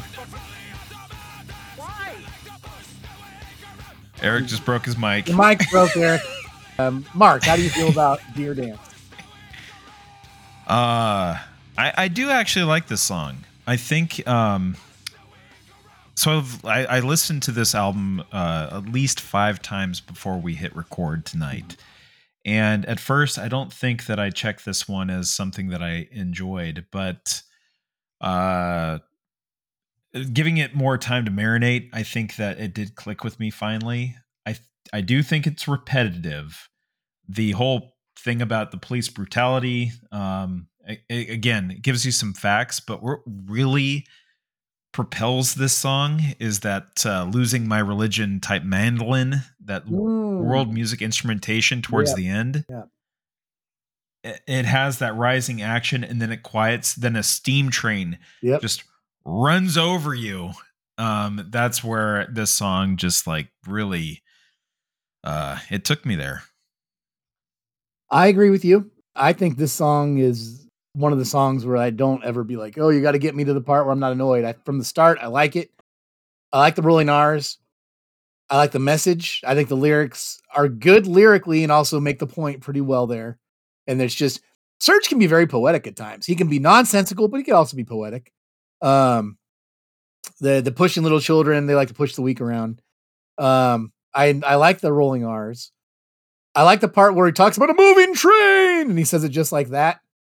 When he sings like that, it reminds me that the way he kind of changes his voice so much reminds me of the hip hop artist Busdriver. Um, both just a lot of just a lot of different styles and can be comedic and then could talk real fast. Um, good stuff. Uh, this this song, uh, it's it is definitely what Eric was saying. It's about the militarized police problem, which 20 years ago was becoming a problem, and now 20 years later, it's a huge problem. Uh, this song has there's a few songs on this album that remind me of um my favorite era of The Cure. I think it's my favorite era of The Cure, the late 80s, post Joy Division, ice cold, danceable like post rock version of the Cure. There's there's a there's a there's a breakdown in this where it gets really like and it just it gets top tier there for me. It gives me goosebumps. Um, I would definitely listen to this track now if I, you know, I'd, throw it in a playlist. I think Deer Dance is uh, one of their better songs. Jet Pilot, Eric,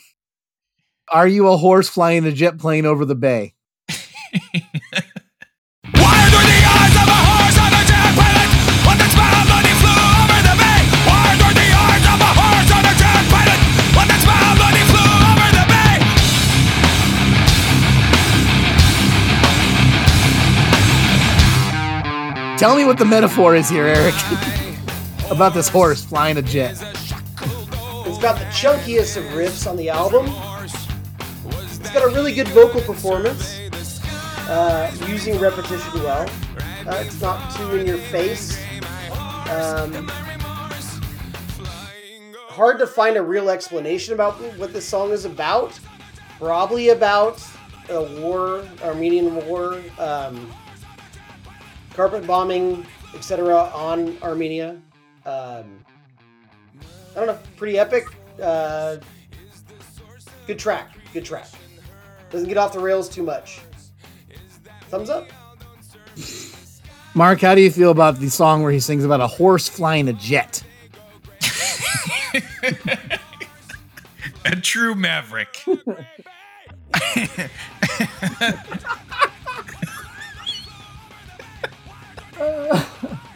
I get it. That's funny. That's good. All right. Bojack Airman. Man, you know, because because I knew that like the three of us like I, I put this album on the on the season three list to spice things up because we had to represent nu metal. And just like when I went over the history of the band, of course, I was just like, yeah, they're a band. They got popular. Like I, you know, I was not going to go to details on it. And, and Eric, you know, has little to say about much of them besides what is this shit. But um, I thought this was going to be a quick episode, but this is the, the detours we're going down now. And now we've got you know uh, Borscht Belt jokes coming out of Mark.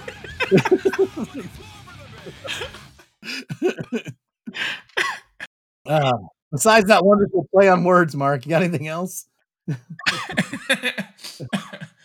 oh my god.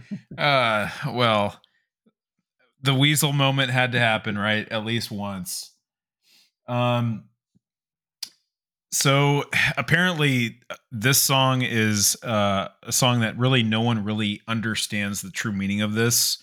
It seems to be like a jumbled uh, metaphor for maybe what's going on with the Armenian genocide, the history of that, or just war itself.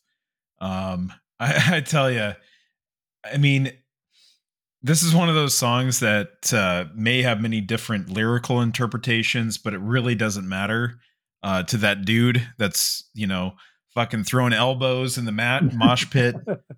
you know, like honestly, what do we got here? Uh, where were the eyes of a horse of a jet pilot? You know, like it's some dude is just like Picking up some, some guys fucking your picking your day up yeah, some pit. guys picking up change. He's starting the lawnmower to this stuff. you know, he's checking the watch. I mean- doing doing all those, those uh, hardcore dance moves. the windmill, the spin move, the uh, skink and pickle. Um, I mean, it's a grinding engine. It's repetitive enough that those that marsh that, that are marsh moshing, my God, they can start chanting along pretty easily to this one. It's not bad, but it is. It's it's meant to, uh, you know, let's let's uh, liven things up, shall we?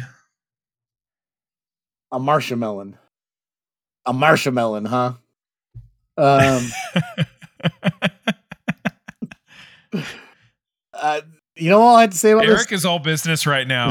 I wish this was a video stream right now because Eric is absolutely all business. Yeah. um, this is probably my least favorite song. Ah, second least favorite song on the album. I do like the horse flying the jet pilot line, but the rest of it I've got no time for. Um, this song I will not listen to now. I find it unnecessary. But I'm sure some other fans of this record think it's got some crazy deep meaning that I'm just not finding. They do things on this song elsewhere better. Next track, X. Eric, does X mark the spot? It does if you want to keep up on your favorite social media. That is X, which we're all big fans of. Big fans of X. So what No. did you do? Did you did you dig up a third pair of headphones you didn't know you had? What's going on here? This is the one. This is the one I had before. This one I had before. But it works again. Did you figure out what you did wrong? Yeah, yeah, yeah, yeah.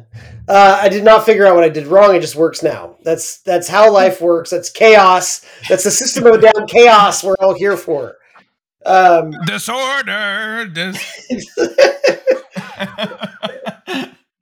That's we don't the, need uh, to multiply. That's the pig from Moana. it sure is. We'll talk about Moana a little bit later on this album too. We don't need to multiply. Uh, show your people. Show your people how we died. It's got a drop D nu metal groove all over this.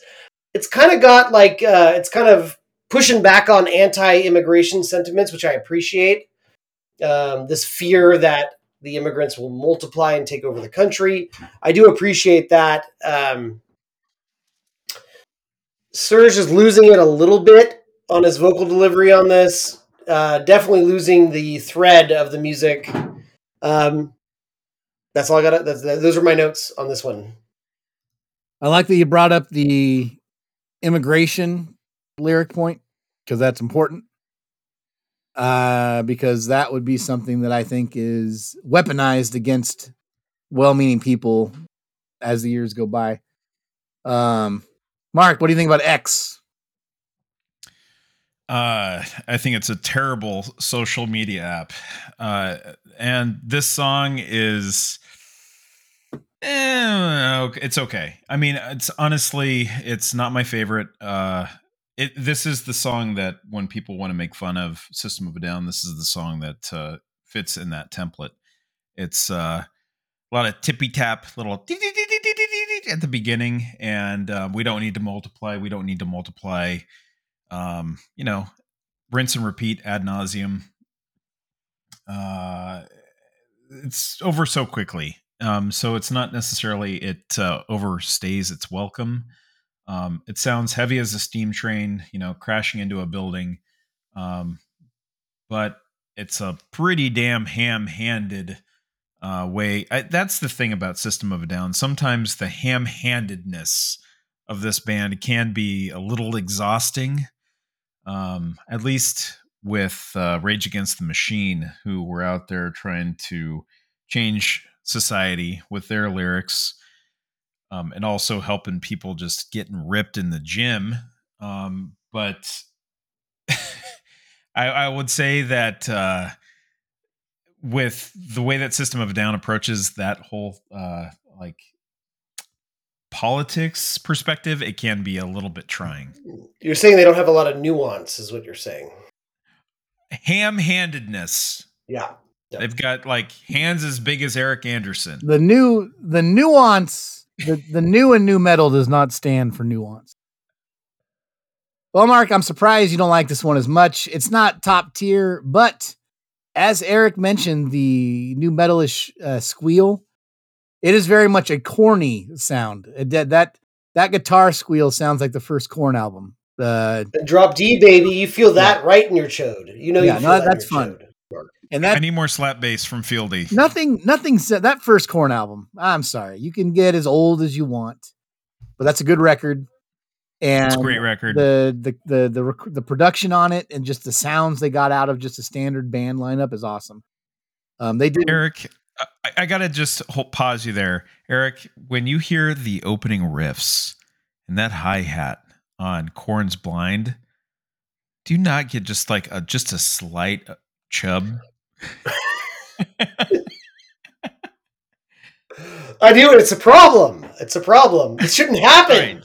It should not happen. Okay. Yeah. All right. As long as we're in agreement on that. Because if you're not, you're not a red blooded American. I told my doctor about it. I told my doctor about it. It shouldn't happen. I mean, and then you've got do do do.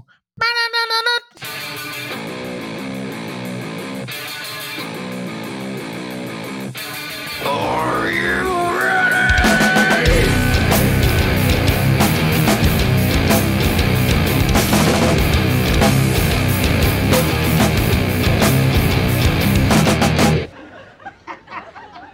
think it moved. moved? It may have moved. I don't know. I'm sure it didn't move. It moved. It was imperceptible, but I, I felt it. It's another episode that we should have gotten sponsored by BlueChew, but instead we're sponsored by nobody. Um, I have a feeling my comments. You could just paste my comments onto the Korn episode. They'd be pretty similar. Yeah, this track. I'm telling you. Besides that guitar squeal, that song's done before you know it. Um, I like it. I like it when System of a Down takes more time. The shorty, the shorter, punkier songs are not uh, what I what I come to them for. But I like that little uh, guitar squelch. Because of the guitar squelch, I will still listen to this song as a 43 year old man. Next track, Chop Suey. Suicide.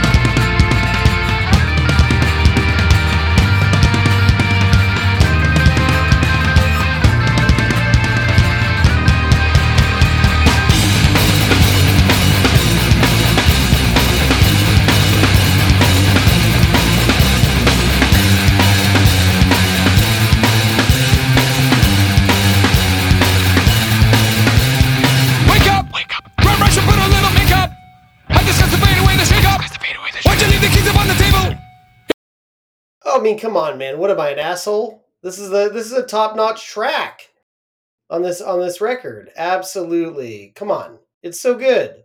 Um it's is their most memed out song.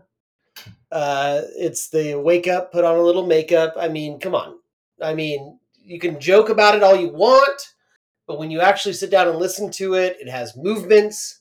It's the first big orchestrated song on here, which I think add piano and strings to System of a Down, and you got a stew going that you don't have on the fucking five previous tracks on here.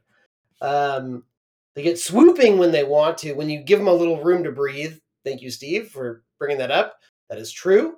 Um, it's a head nodder. Uh, who knows what it's about? Maybe drug addiction. Who knows? Serj likes to say it's like their version of Guns N' Roses' Mr. Brownstone. Um, and uh, it's it has earned its jokes in social media but it is a journey and it's fun and it's a top-notch part of this record i appreciated listening to it and every time it comes on i will not turn it off chop suey You wanted to. I discussed the fade away the shake up. You wanted to. Why'd you leave the keys up on the table? You wanted to. Well, I don't think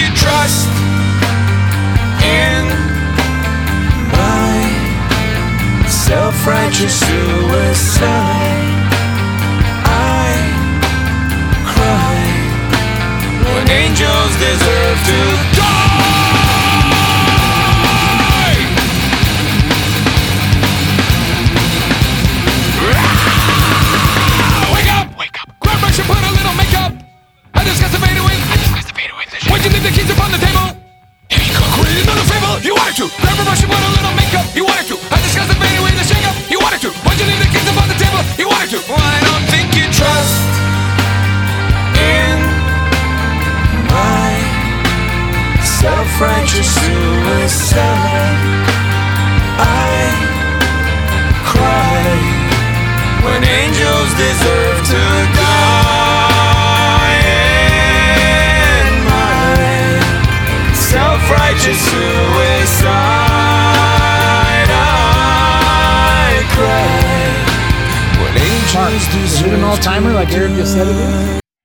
Yeah, absolutely.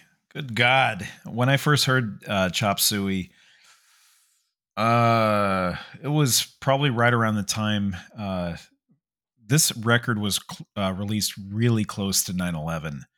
And uh, this was their leadoff single. And it was originally supposed to be called Self Righteous Suicide. And uh, they changed it because I, I I don't think it was because the record was about to come out after. Uh, when did this record come out? Uh, I want to say it came out like a week- November, September fourth, two thousand one. Yeah, so so one week before They probably- September somebody, 11th. somebody better like somebody got a bonus somewhere for just saying, you know what? Let's change the title of that song before the shit went down because that wouldn't have been good. Yeah. yeah. No. And in fact, I think even with that lyric, it was banned from some radio stations. Um, Yes, absolutely. There was. uh You want to look this up because of that lyric, and also I think because that these were four guys that weren't white, and they looked a little middle Middle Eastern. Um, that they they had some pushback from some uh, get, getting some radio airplay, but it didn't didn't hurt the sales of the record. I mean, the the people still won. People were heard. i was gonna say i remember this on mtv nonstop from that year like when i was that was my year away in college i remember it nonstop Yeah, no, but if you lived in uh I don't know, Utah, you probably didn't hear it on the radio. No, no. I mean, it was played pretty regularly on MTV, even after all of that. And this the song is great. I mean, that's where System of a Down really excels, in my opinion.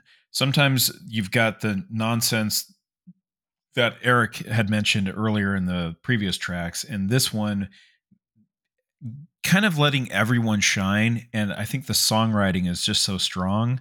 We see it again a couple time more times on this record. Um, but I mean, this is a, an amazing hit. Yes, it is memeified, like Eric said, but for a good cause because everyone, I think, is always pro chop suey. I don't think anyone is anti chop suey. yeah i, I will i will agree Yeah, it's probably meme to death just because it's it's so powerful and uh and so unique.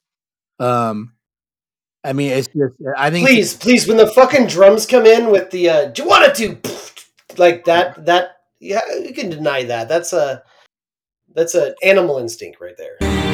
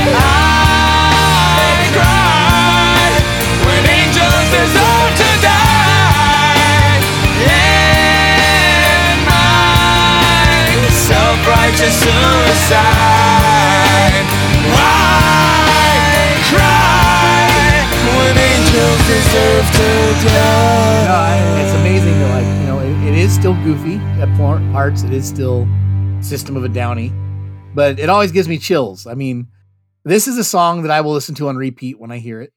It's a song that's never. When I decided to pick System of a Down for season three, it's because of this song. I I was on vacation in Tahoe um, with my family, and I heard Chop Suey for the first time in like I don't know a few months, and I was like, oh, you know what, we should we gotta have some new, you know, let's do System of a Down. Like that song, you can't deny it.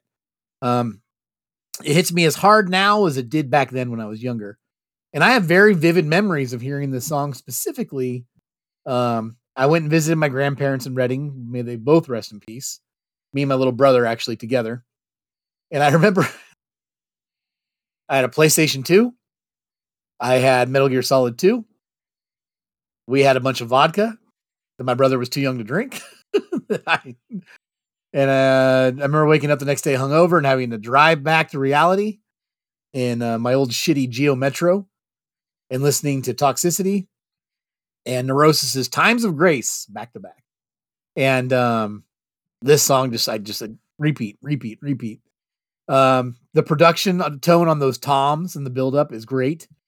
Uh, the lyrical delivery, the lyrical delivery is classic and there's a you know reason it's been homage and parodied because it just works. The frantic to the whispers, the you wanted tos into the self righteous suicide part, and in this case, the backup vocals actually add to it; they don't detract. Uh, the way the the way the music and all the vocals lock in together with the classical part that Eric mentioned is masterful. Um, it's just a great pairing.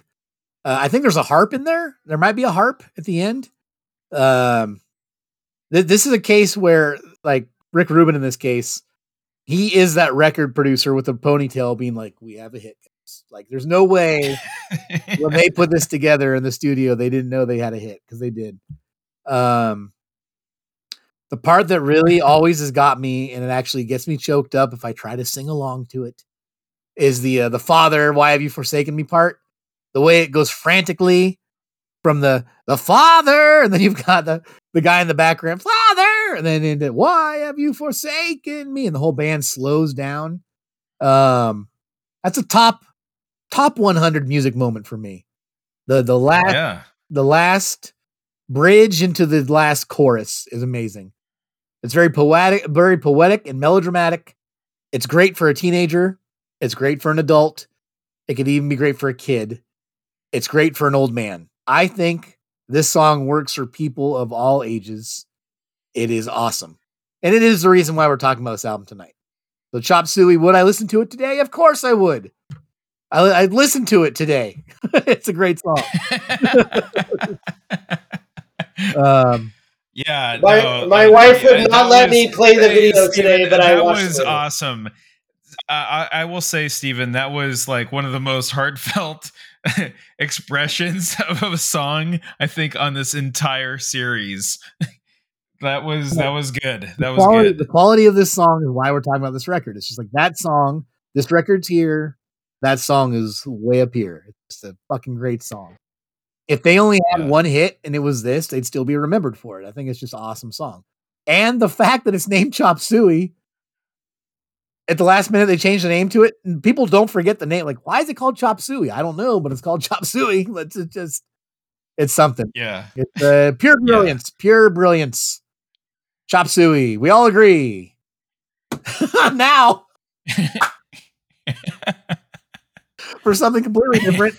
And again, that might be why people like this band or hate this band. We will talk about the song Bounce. The pogo stick song, which Eric probably slides right next to the pizza song.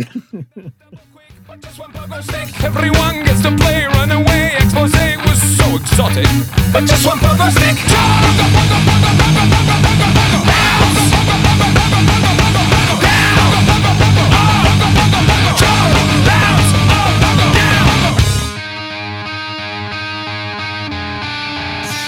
It's fucking gross. Uh, it's not just that it's a bad song. It's a bad song. It's a bad song. Uh, jump, pogo, pogo, pogo. I went on a date with a girl a bit late. She had so many friends gliding through my hands. I brought my pogo stick to store a trick. Oh, I like to spread you out, touching whoever's behind. It's a song about an orgy. Whatever. It's fine. Uh, listen, I'm no prude. I'm no prude. Uh, but here's the problem. Here is the problem. This band, and by the way, Thinking Man's Nu Metal, uh, take note of this particular track. Dumb as dirt. But but uh, the problem with this song is a few tracks later they will write a song about a psycho slut groupie, and there you have your double standard. I agree with you This- wholeheartedly. I agree. I agree. Serj will just go ahead and do the whole daisy train on this song and then just absolutely be misogynistic about his psycho slut cocaine groupies in a few tracks later. I don't know. It's just a gross song, out of place, dumb as dirt, so it does not uh, mentally fit on this record. But my own pearl clutching morals aside, musically, it's a little limp biscuity, but it goes into a Primus territory for a minute. The pogo song. We got bounce. Um the way that eric makes this song sound uh sure sounds pretty dirty um because doesn't make sense to me if that was eric's reading on it because it was featured in the children's movie the secret life of pets. True fact. This song was in that fucking animated kids movie. Oh, Uh, that was not a Disney, by the way. That was uh, was that like uh, Uh, DreamWorks. DreamWorks, It uh, DreamWorks. slop off. Uh, yeah, a little. Yeah, Yeah. I mean, come on. A little drop of poison is in Shrek. Well, Shrek actually isn't for kids. All right, continue. Um, but yeah, this song is goofy as hell. Um, I I didn't necessarily have to get on a stool and act like I had seen a mouse, but Okay, all right. Oh, smelled a rat. uh, yeah, uh, there's a lot of that going on in this house. Um, but you know, it's it it's dumb. It's dumb. Uh, song is about sex. That's all there is to it. And uh, yeah, no thanks. It's not my favorite. This is another one where, as soon as I'm about to check my watch, there is a pretty cool breakdown interlude in it, actually. But the meat of the song with the whole pogo stick and then, yeah, going down to, you know, hang out with some girls. Um, the contrast in styles is something that System of Down likes to do, but in this case, it does not work. I think this song live, probably it's pretty fun. The whole bounce, pogo, pogo, pogo part if you're in an audience and you're dancing with the music, that could be fun. But it does not make the cut. I will not be listening to it in the future as an old man. Moving on to a track that I think is far superior Forest.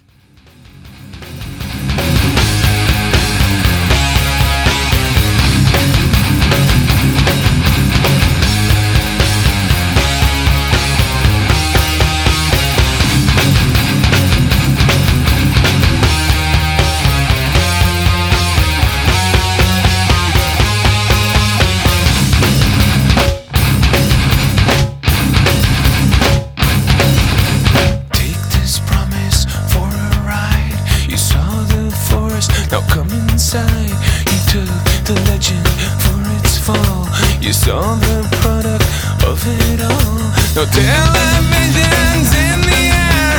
No circumcisions on the chair.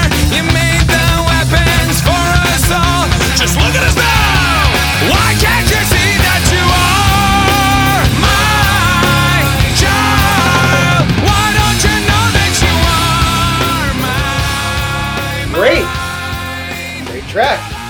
Middle of the album, banger.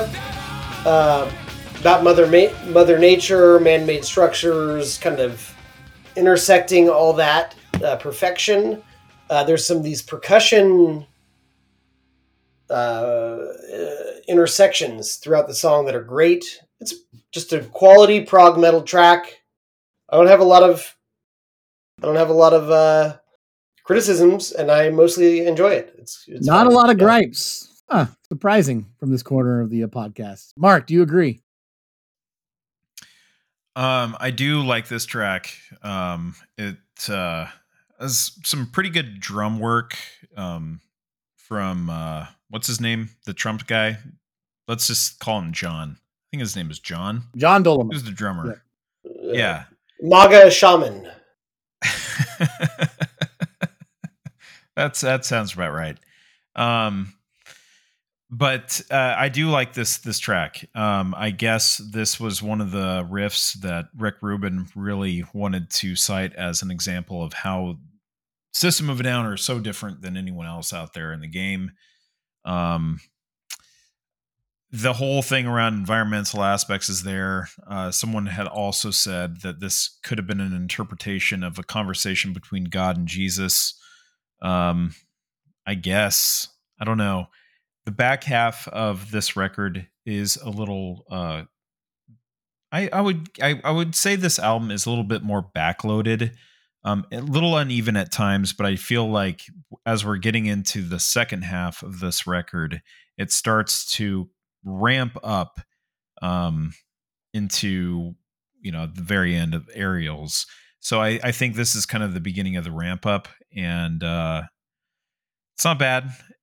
Uh, it's certainly not one of my favorite on the records, but it it certainly is leading you to the path of how this record's going to conclude. I'll agree with you that this album's backloaded. I think I, I think the album kind of turns with Chop Suey, and then Bounce comes up, and you're like, "What?" And then the rest of it from here on out, I think it's pretty smooth sailing. My but uh, Forest is a top shelf song on the album. Um, I think it runs the gamut on on different deliveries without being too schizophrenic, but it still travels very much through some different song stylings. Um, it has some heart and melody, but it still has their madcap delivery. It's got some Iron Maiden esque speed parts during the chorus. And uh, I wrote this note before Mark reminded me of the uh, domestic violence dis- incident. It's got some Mastodon esque rising riffage, and it blends seamlessly into the next track. Um, I like the "Why can't you see that you are my child?" Uh, the soaring to the yell bit right here, where the vocals soar to a yell, is great, and these chunk guitars come in. Chunk guitars is the proper guitar center term for them and that's why people love this band. It's very cathartic. Um, to quote the um, philosopher fred durst sometimes you just got to break shit. Um, that bit where the uh, take this promise for a ride and you got the bass line and the drum and going back and forth and then just look at us now and then it goes, "Why can't you?" Da da da. You are my child. That whole thing. I, it's great. I the ascending tonic-ian vocal melody is what gets us to that moment, and I love it. And I think it's a great song. Uh, top five song on this record for me, "A Forest." Or Forest. A Forest is a Cure song. It's a great Cure song. It is. Talk, talk about a that band has some perfect records, and we'll talk about them one day. Air, trees, water, animals. Track nine. Eric, air, trees, waters, animals. No, this is not a dementia test to see if you're cognitively able to do this podcast. I've got nothing to gain, to lose. All the world I've seen before me passing by. I, I. You don't care about how I feel. I don't feel it anymore. You don't care about how I feel. I don't feel it anymore. You don't care about how I feel. I don't feel it anymore. You don't care about how I feel. I don't feel it anymore.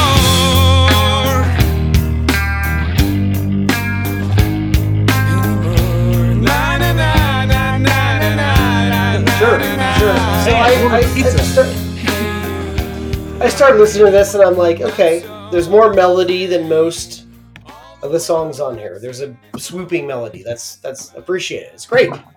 It's great.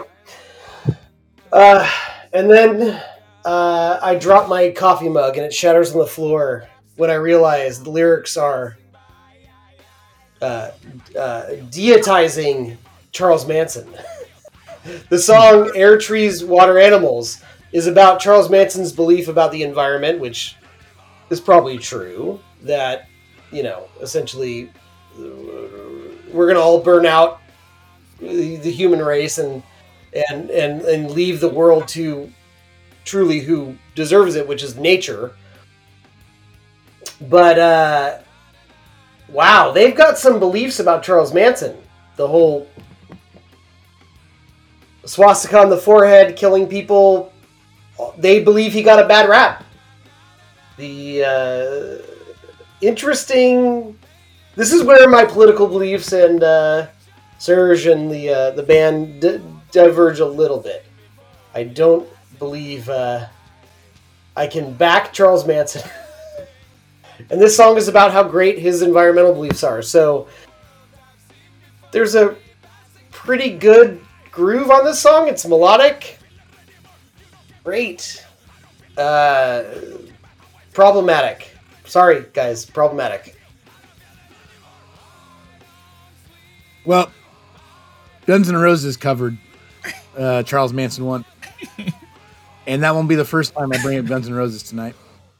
Wait, no, that will be the first time. That won't be the last time I bring up Guns N' Roses tonight. Mark, what do you think about uh, air, trees, water, animals? I mean, uh, the the Beach Boys, man, like you know, Charles Manson was out there doing things. I mean, at this just- point, though, they knew about, you know, killing pregnant actresses. They they knew about that part. You know, the Beach Boys can claim ignorance. Well, it all worked out with uh, the release of Once Upon a Time in Hollywood. Does anybody want some fried sauerkraut? All right.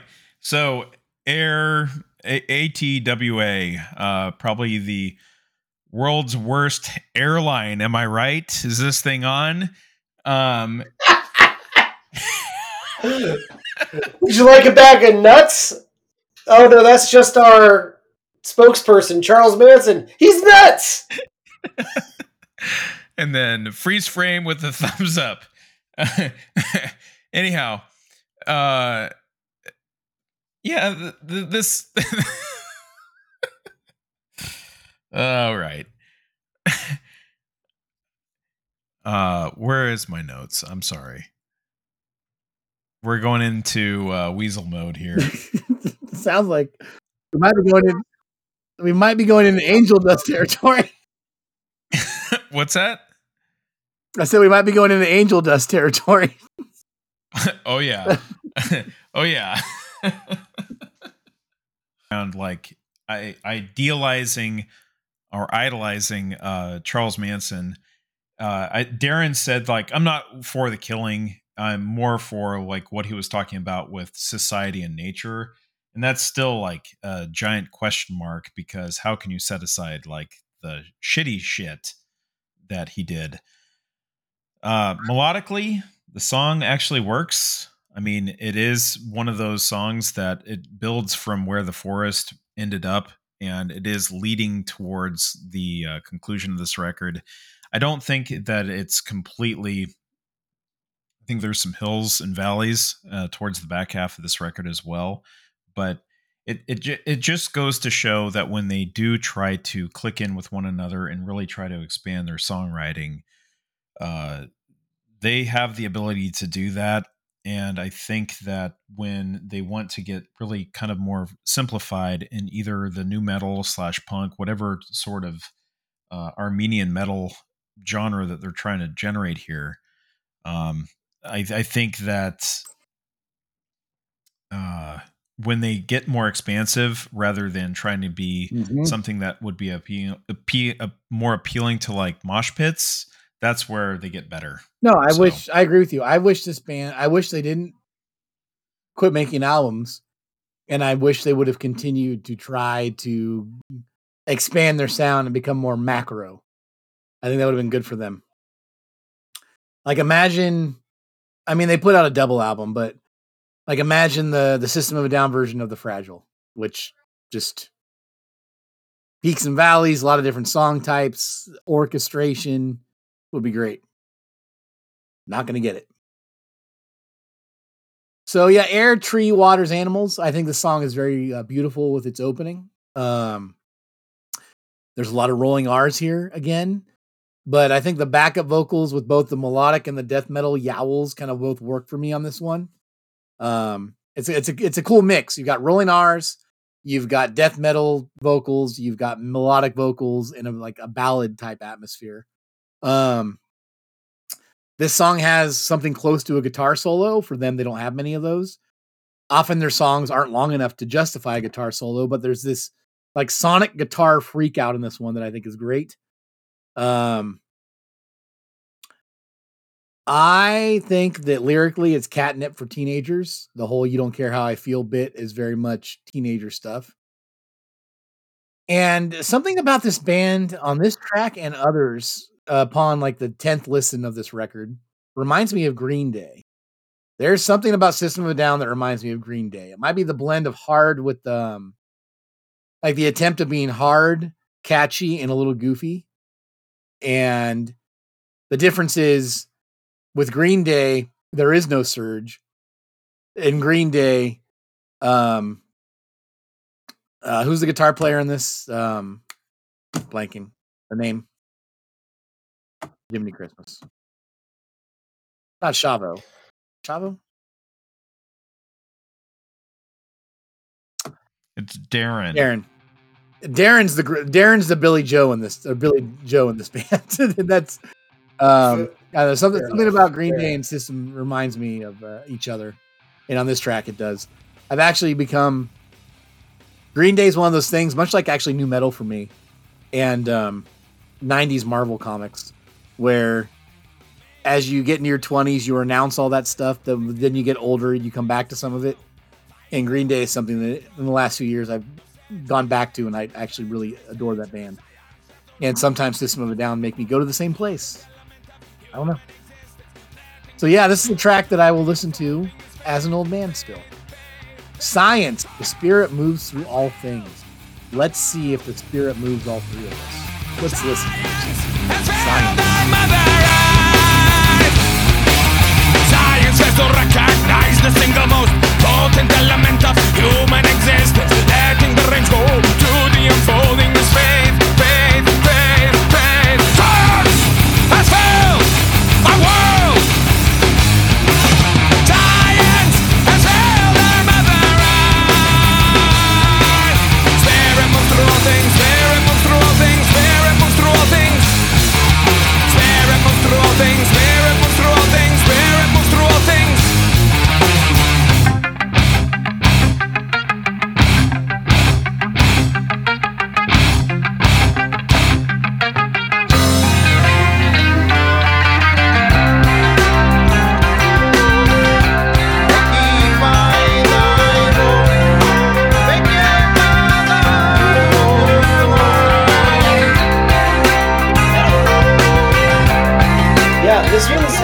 in that it it, it, it has a lot of space. It builds.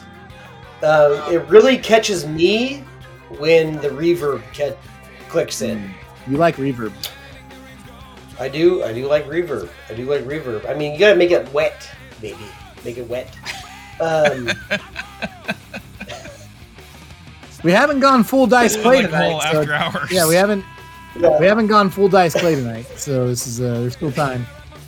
Uh, this song, the lyrics though, like I don't disagree with Serj's sentiment here in that science, like it's easy to like just say like, oh, I believe in science and like take a political stance on that. Like, I appreciate that he's taking it further. Like, science also justifies destroying the environment and industry and like you know like uh, that whole Industry. bit uh, industry you know that old bit like i don't disagree with serj there however there are some inklings in the air about what's to come about some like granola moms anti-vaxxer shit that i feel like No, we intersects with their politics uh, on this on this track. Uh, not quite there yet, but we're getting there. Uh, my spidey senses are tingling. I do love the reverbed out uh, guitar work, though. There you go. Uh, Eric is absolutely killing me. uh, the best, the best. All right, science. Here's the thing with this song. All right, musically, once again, uh, System of a Down, lure me in like the Pied Piper. Uh, I think it's it's great. You know, throwing elbows and nodding your head through traffic and you know, just working through some stuff in the day kind of song.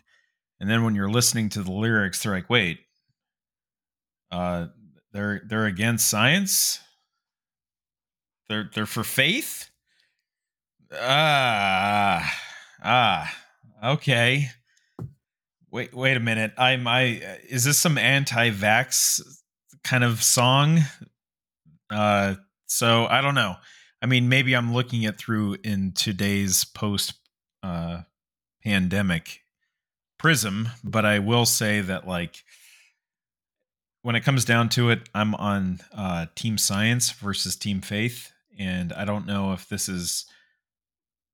I don't know. I, I have no idea where to really begin with the lyrics. Uh, just one of those things that uh, it's a little bit of a disconnect. Do like the song, but lyrically, I don't know if I say that I like this song. Yeah, you know, I didn't think that too much. I mean, I did think, obviously, on top of the science, the the, the spirit moves through all things. It's like, all right, they're talking about faith over faith over science.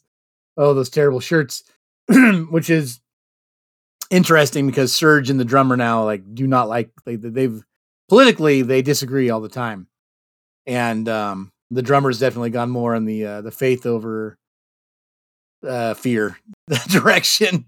Um, but I do like this song. I, I think that this is another one that has like a Cure breakdown. It has like a good uh, melodic early '80s rock breakdown, uh, and I I feel like this one Serj's delivery is like a an Animaniacs episode. I mean, he's talking like he's delivering a lecture, and then the blurts out about the science, and then he, the, he does this weird accent, which is not his speaking voice, into this end of the world soaring drama vocals and more rolling R's. Um, all of that stuff I like.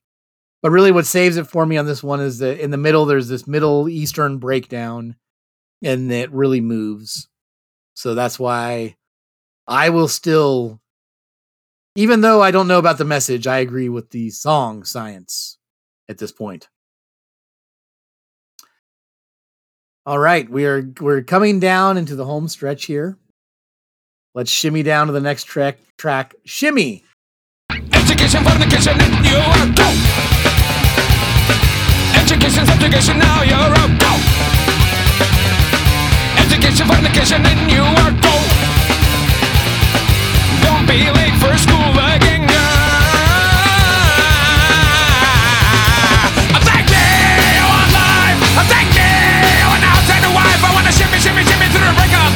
Oh yeah, I don't not a lot to say about this. It's uh looking at mind control for the people. Um uh Serj is just kind of screaming orders to kind of nail that idea home.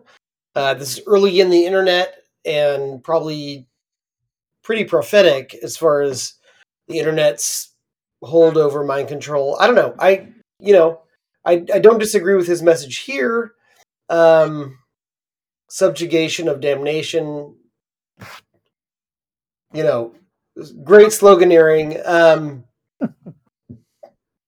the uh, the uh, vibes. I, I honestly, the vibes for the music. It it all works for me.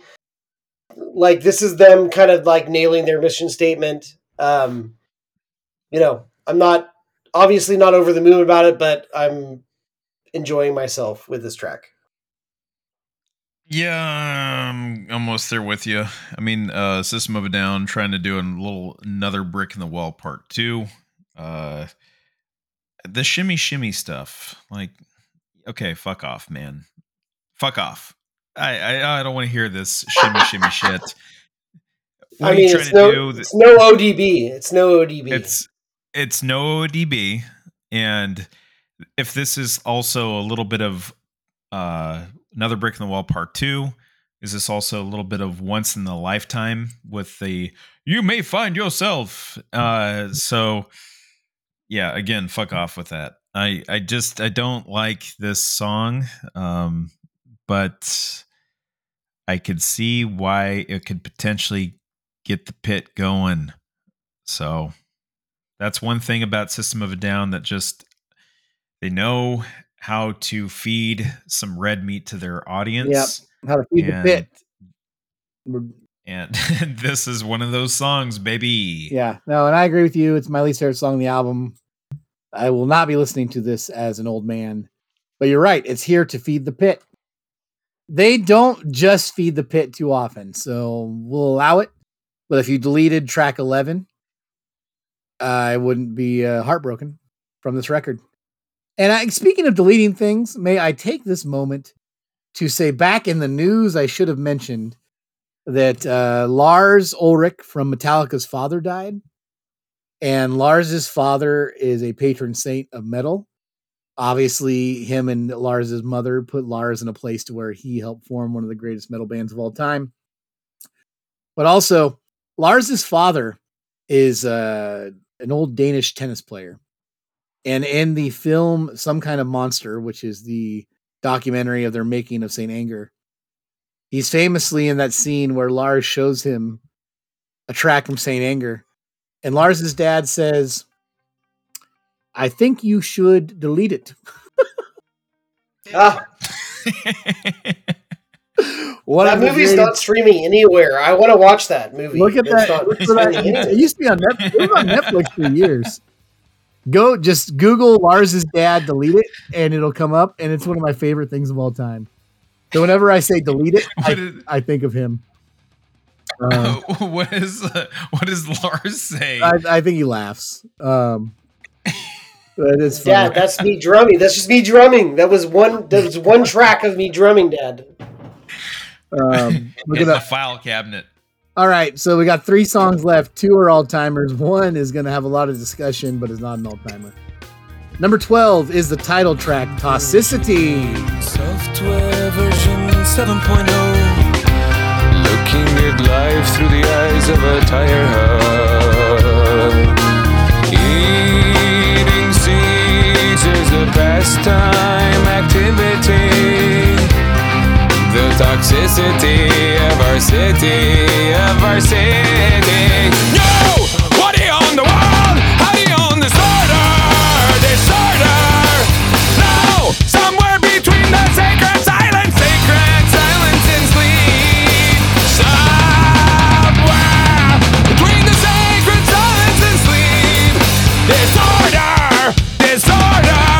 Disorder! Disorder!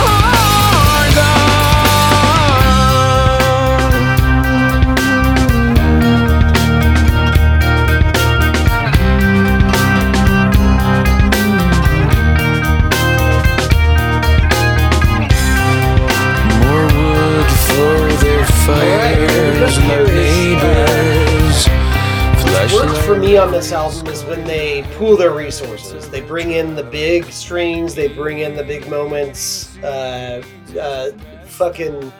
Uh, uh, you've got uh, uh, our producer rolling out of bed to pull out some strings, and we've got a big album. This song itself, um, is great. It's big. It's rich, lush production. Rick Rubin woke up from his nap just in time to hit the to hit the buttons, and uh, that uh, it's great. It's great. It's it, it, it's along the lines with Chop Suey as far as like it takes you on a journey. It's not just like cut and paste hyperactive metal. This is there's a lot going on. I fucking disagree with the sentiment on, on this song though. Uh, and this is just coming from a personal place.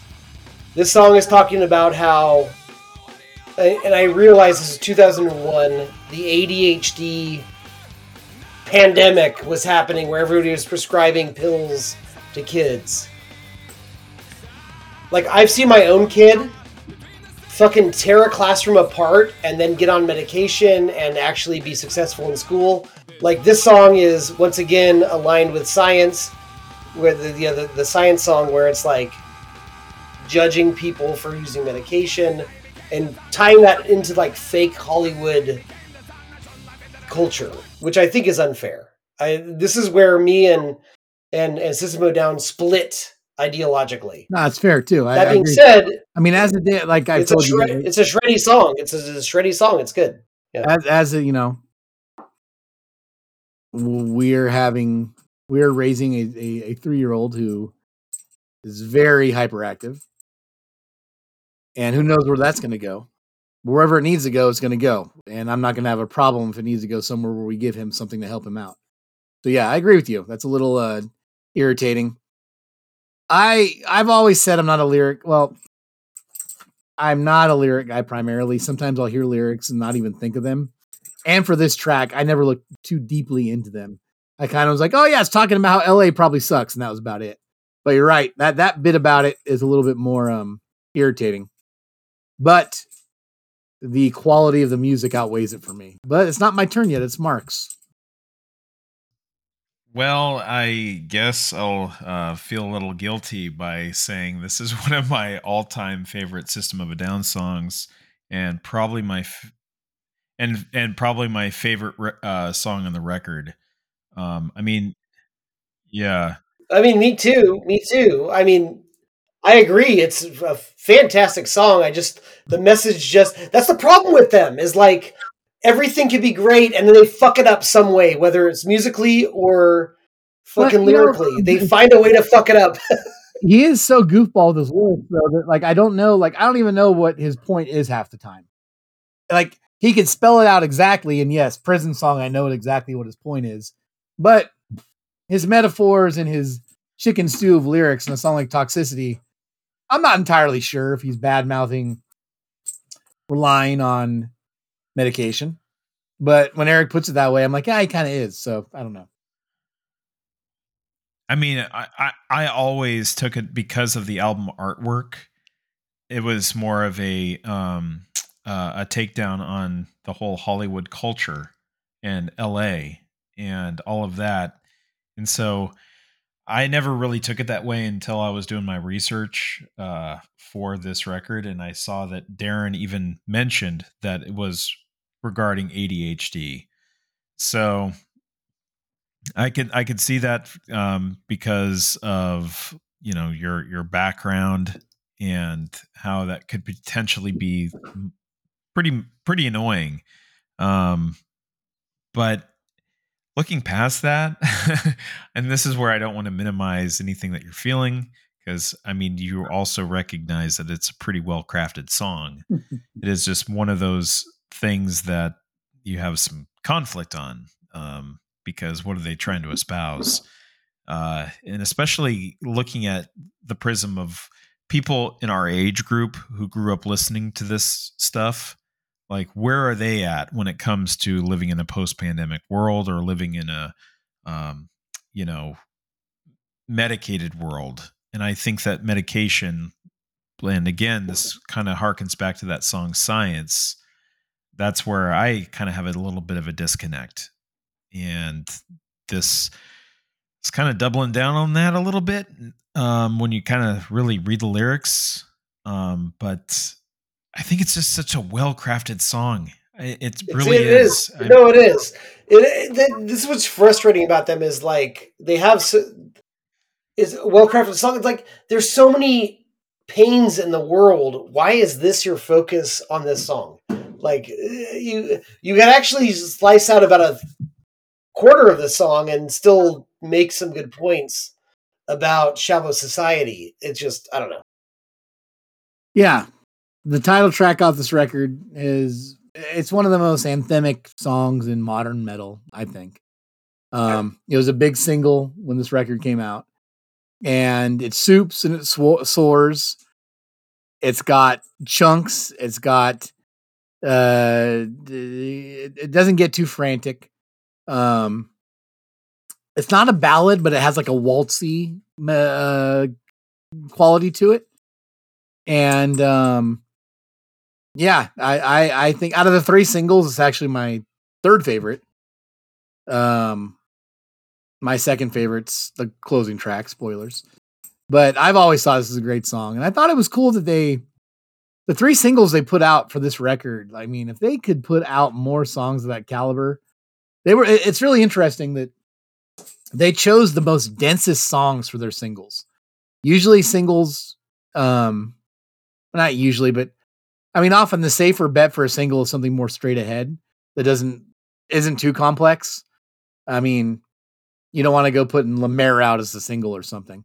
But the the songs they chose to put out as singles on this record were the most um, well thought and uh, melodic, and also the ones with the most movements for the most part, I think.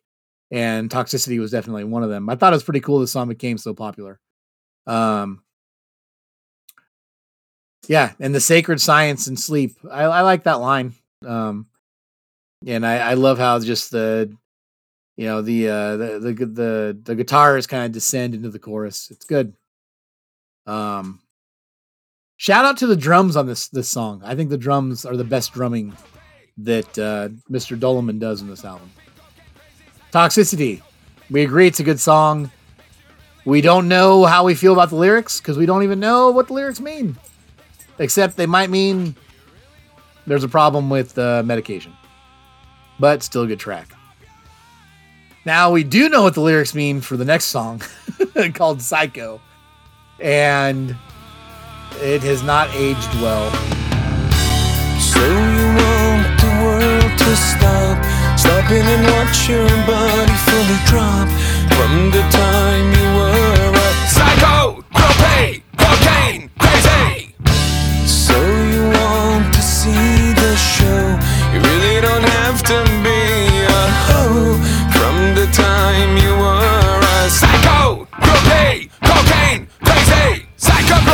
cocaine, crazy. Psycho, groupie, coke makes you high, makes you high, makes you really wanna go. Stop. Psycho, groupie, cocaine, crazy. Psycho, groupie, coke makes you high, makes you high. Do you really wanna think and stop?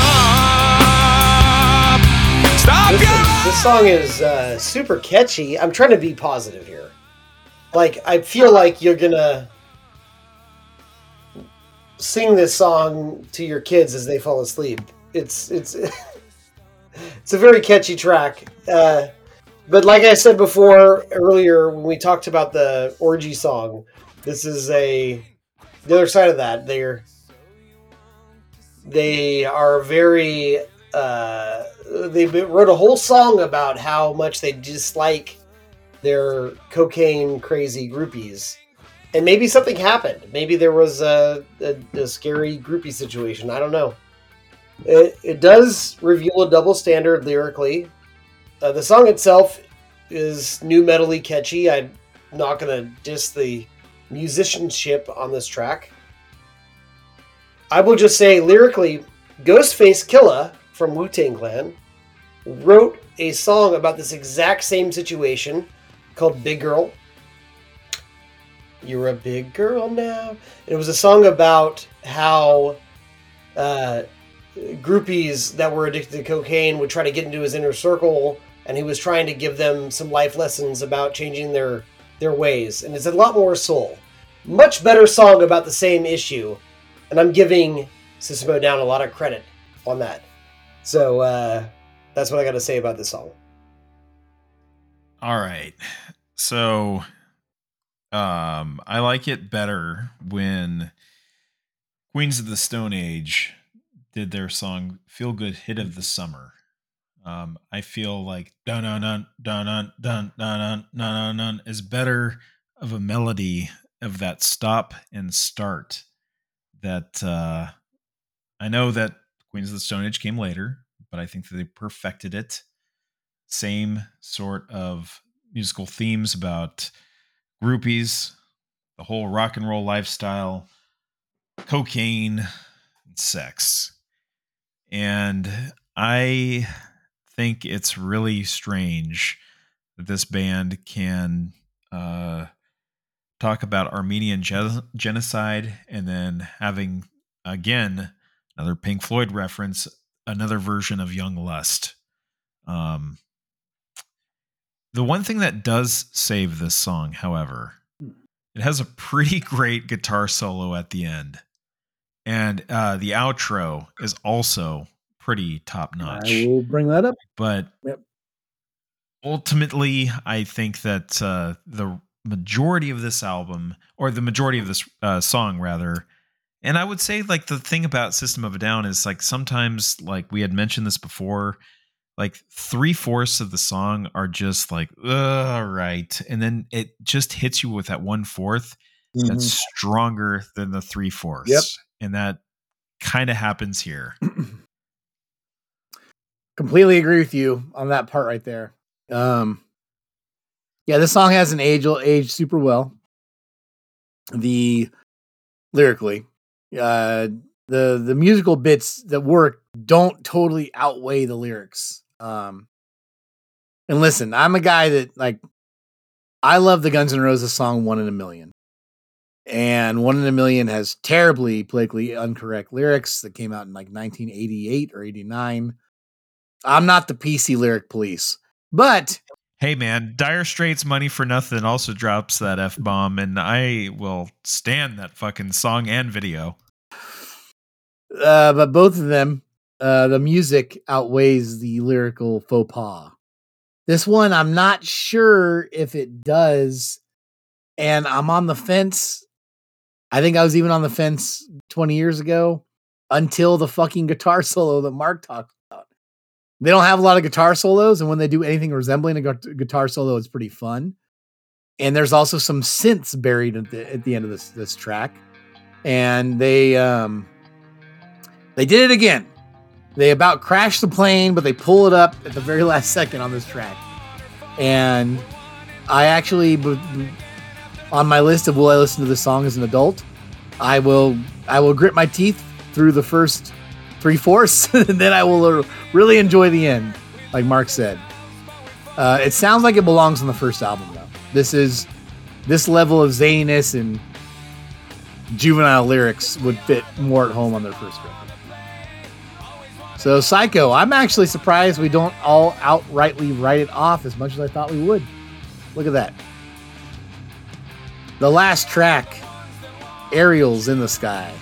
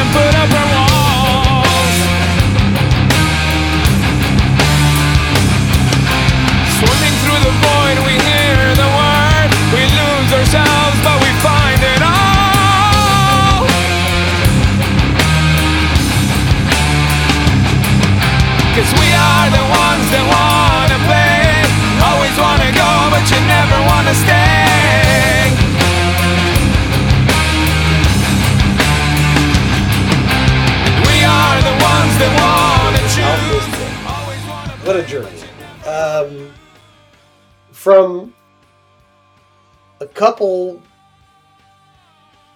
tracks that really get to me, and then some that I've tolerated, and then some that I tolerated to enjoyed, and some that I've not liked at all.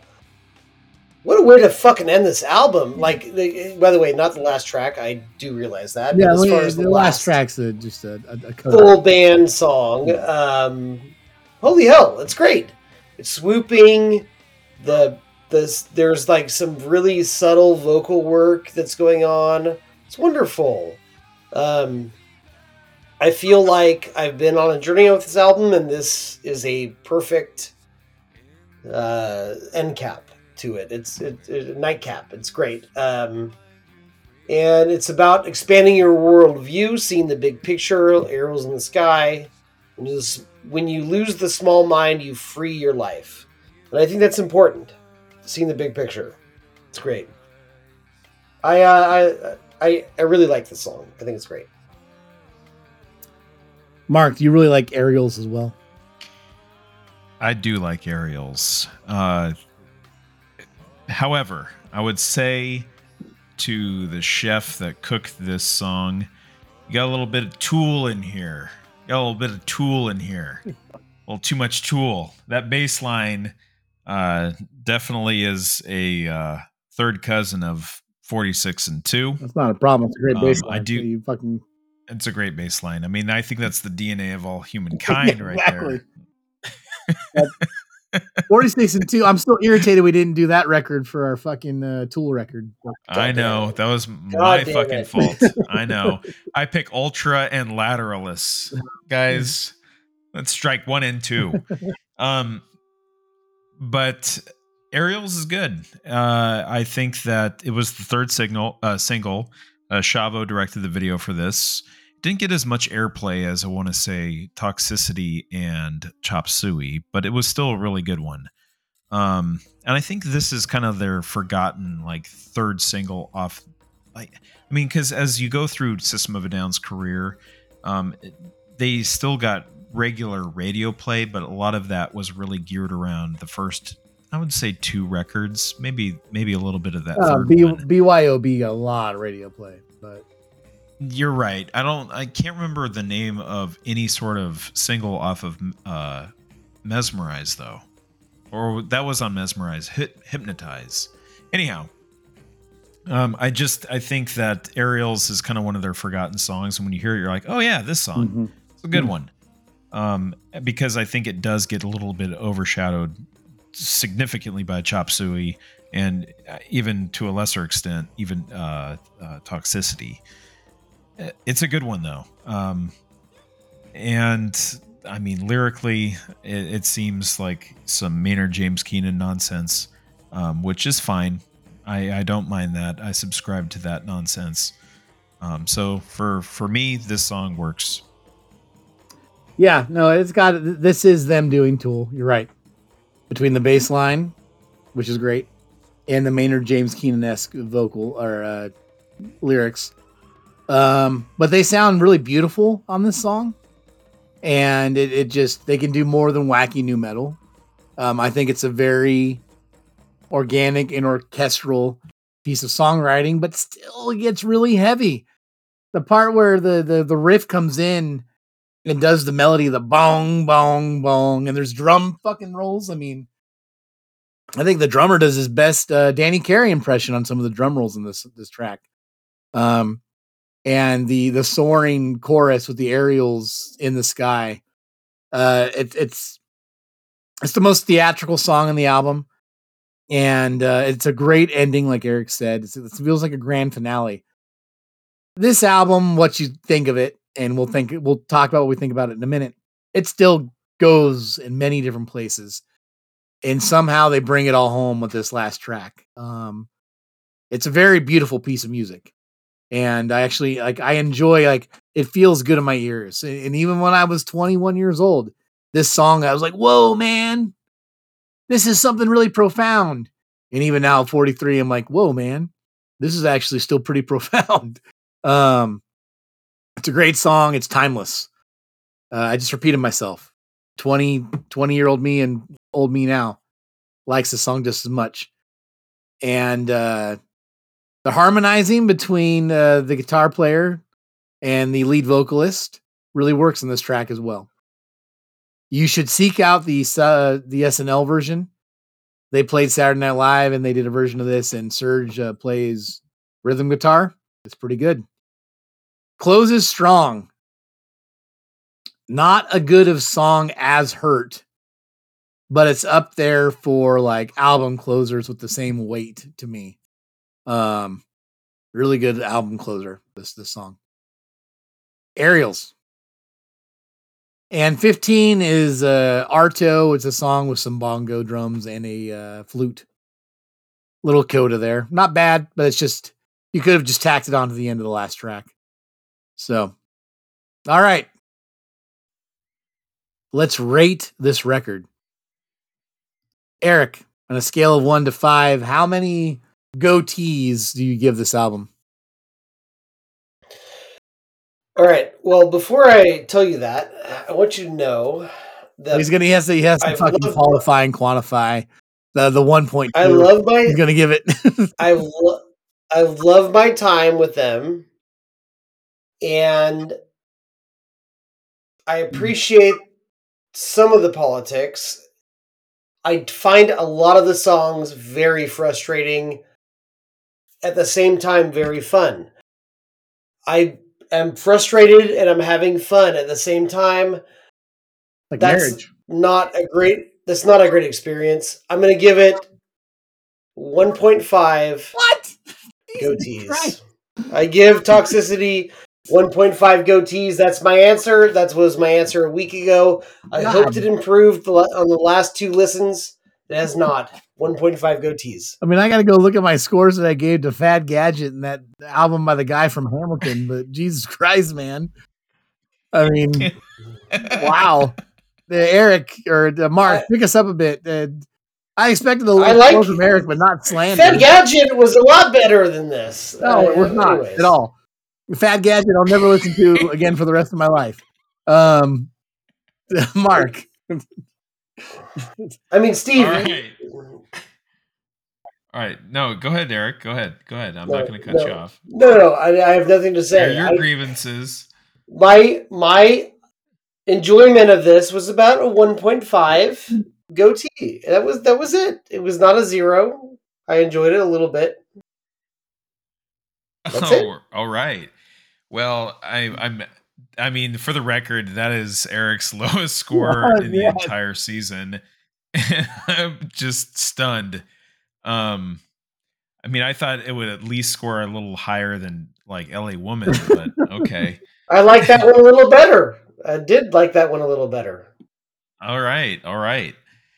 there are Um, actually so- there are actually parallels between Jim Morrison and Serj's lyricals output. That's funny. Sure. Yeah.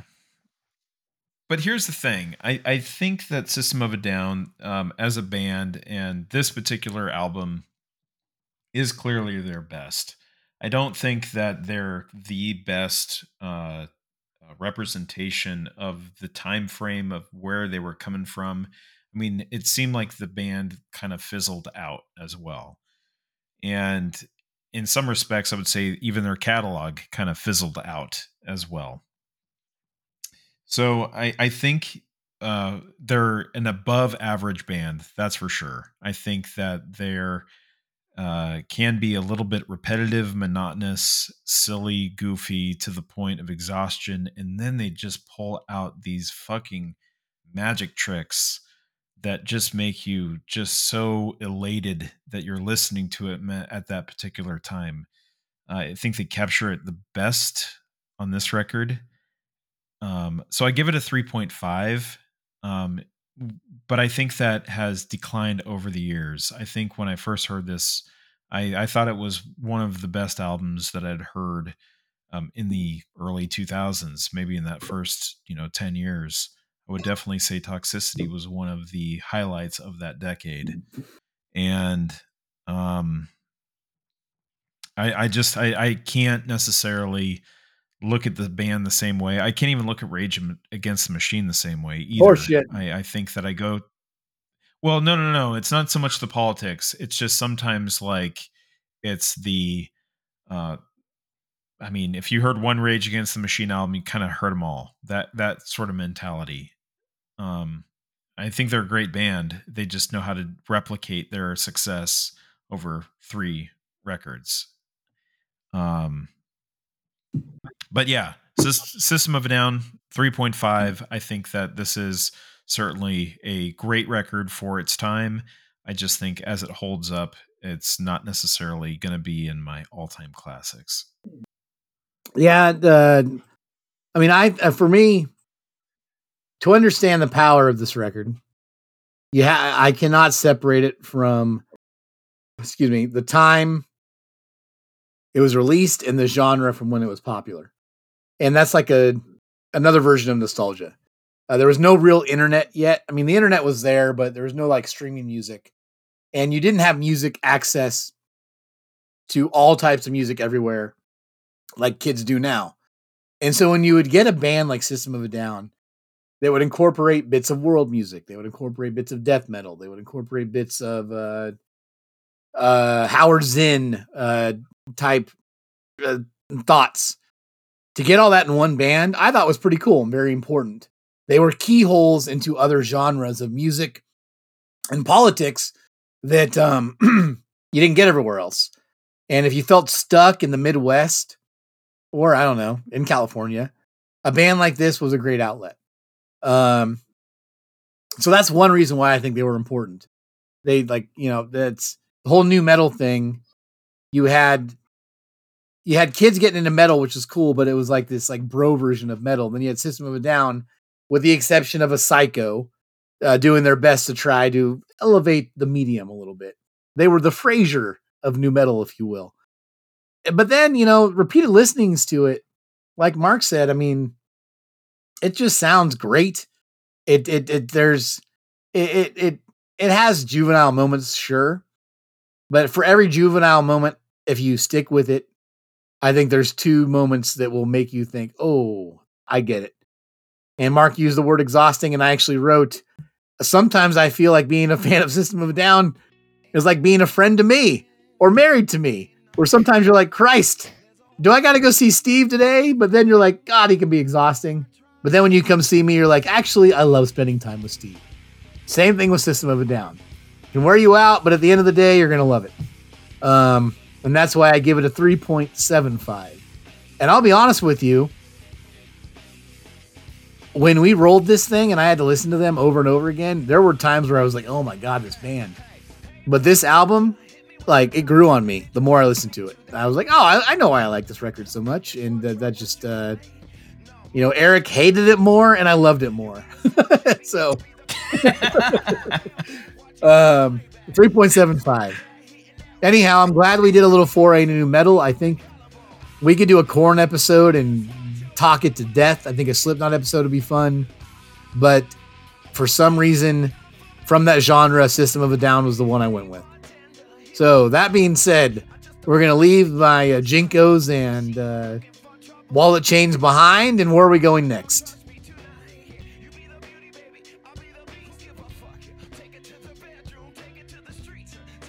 Five. Well, boys, it is time to talk Donnie Brasco because we got a Fugazi over here. Oh, oh, all right. Fantastic. All right, so Eric's recommendation of Fugazi's album from 1999, The Argument. Was it really from '99 or Uh, 2001. 2001. It's 2001, my was dude. it 2001? Sorry, I was trying to go off the dome. I, I wasn't Yeah. looking at my notes, but Yeah, 2001, really, another 2001 record You're right. one month later. One month later from the album that we just talked Another about. album I bought right when Yeah. we all bought right when it came out. I think. Um, Yeah. I think we all worked at the record store, and also another political album, Yeah. but in a much different way. It'll be good. Good, good thing to tail Yeah, off this movie yeah. actually. Uh, both, Less both, both. Ian MacKaye, both Ian Yeah. MacKaye and Serj were reading Howard Zinn, so there's a connection. That is true. There That is a true. connection there. That is true. That is true. All right. So until next time, this has been Mark, Eric, and Steve saying we hope that we brought you closer to Go T. goatees. We'll see you next time with Fugazi. All right. How long was this short episode?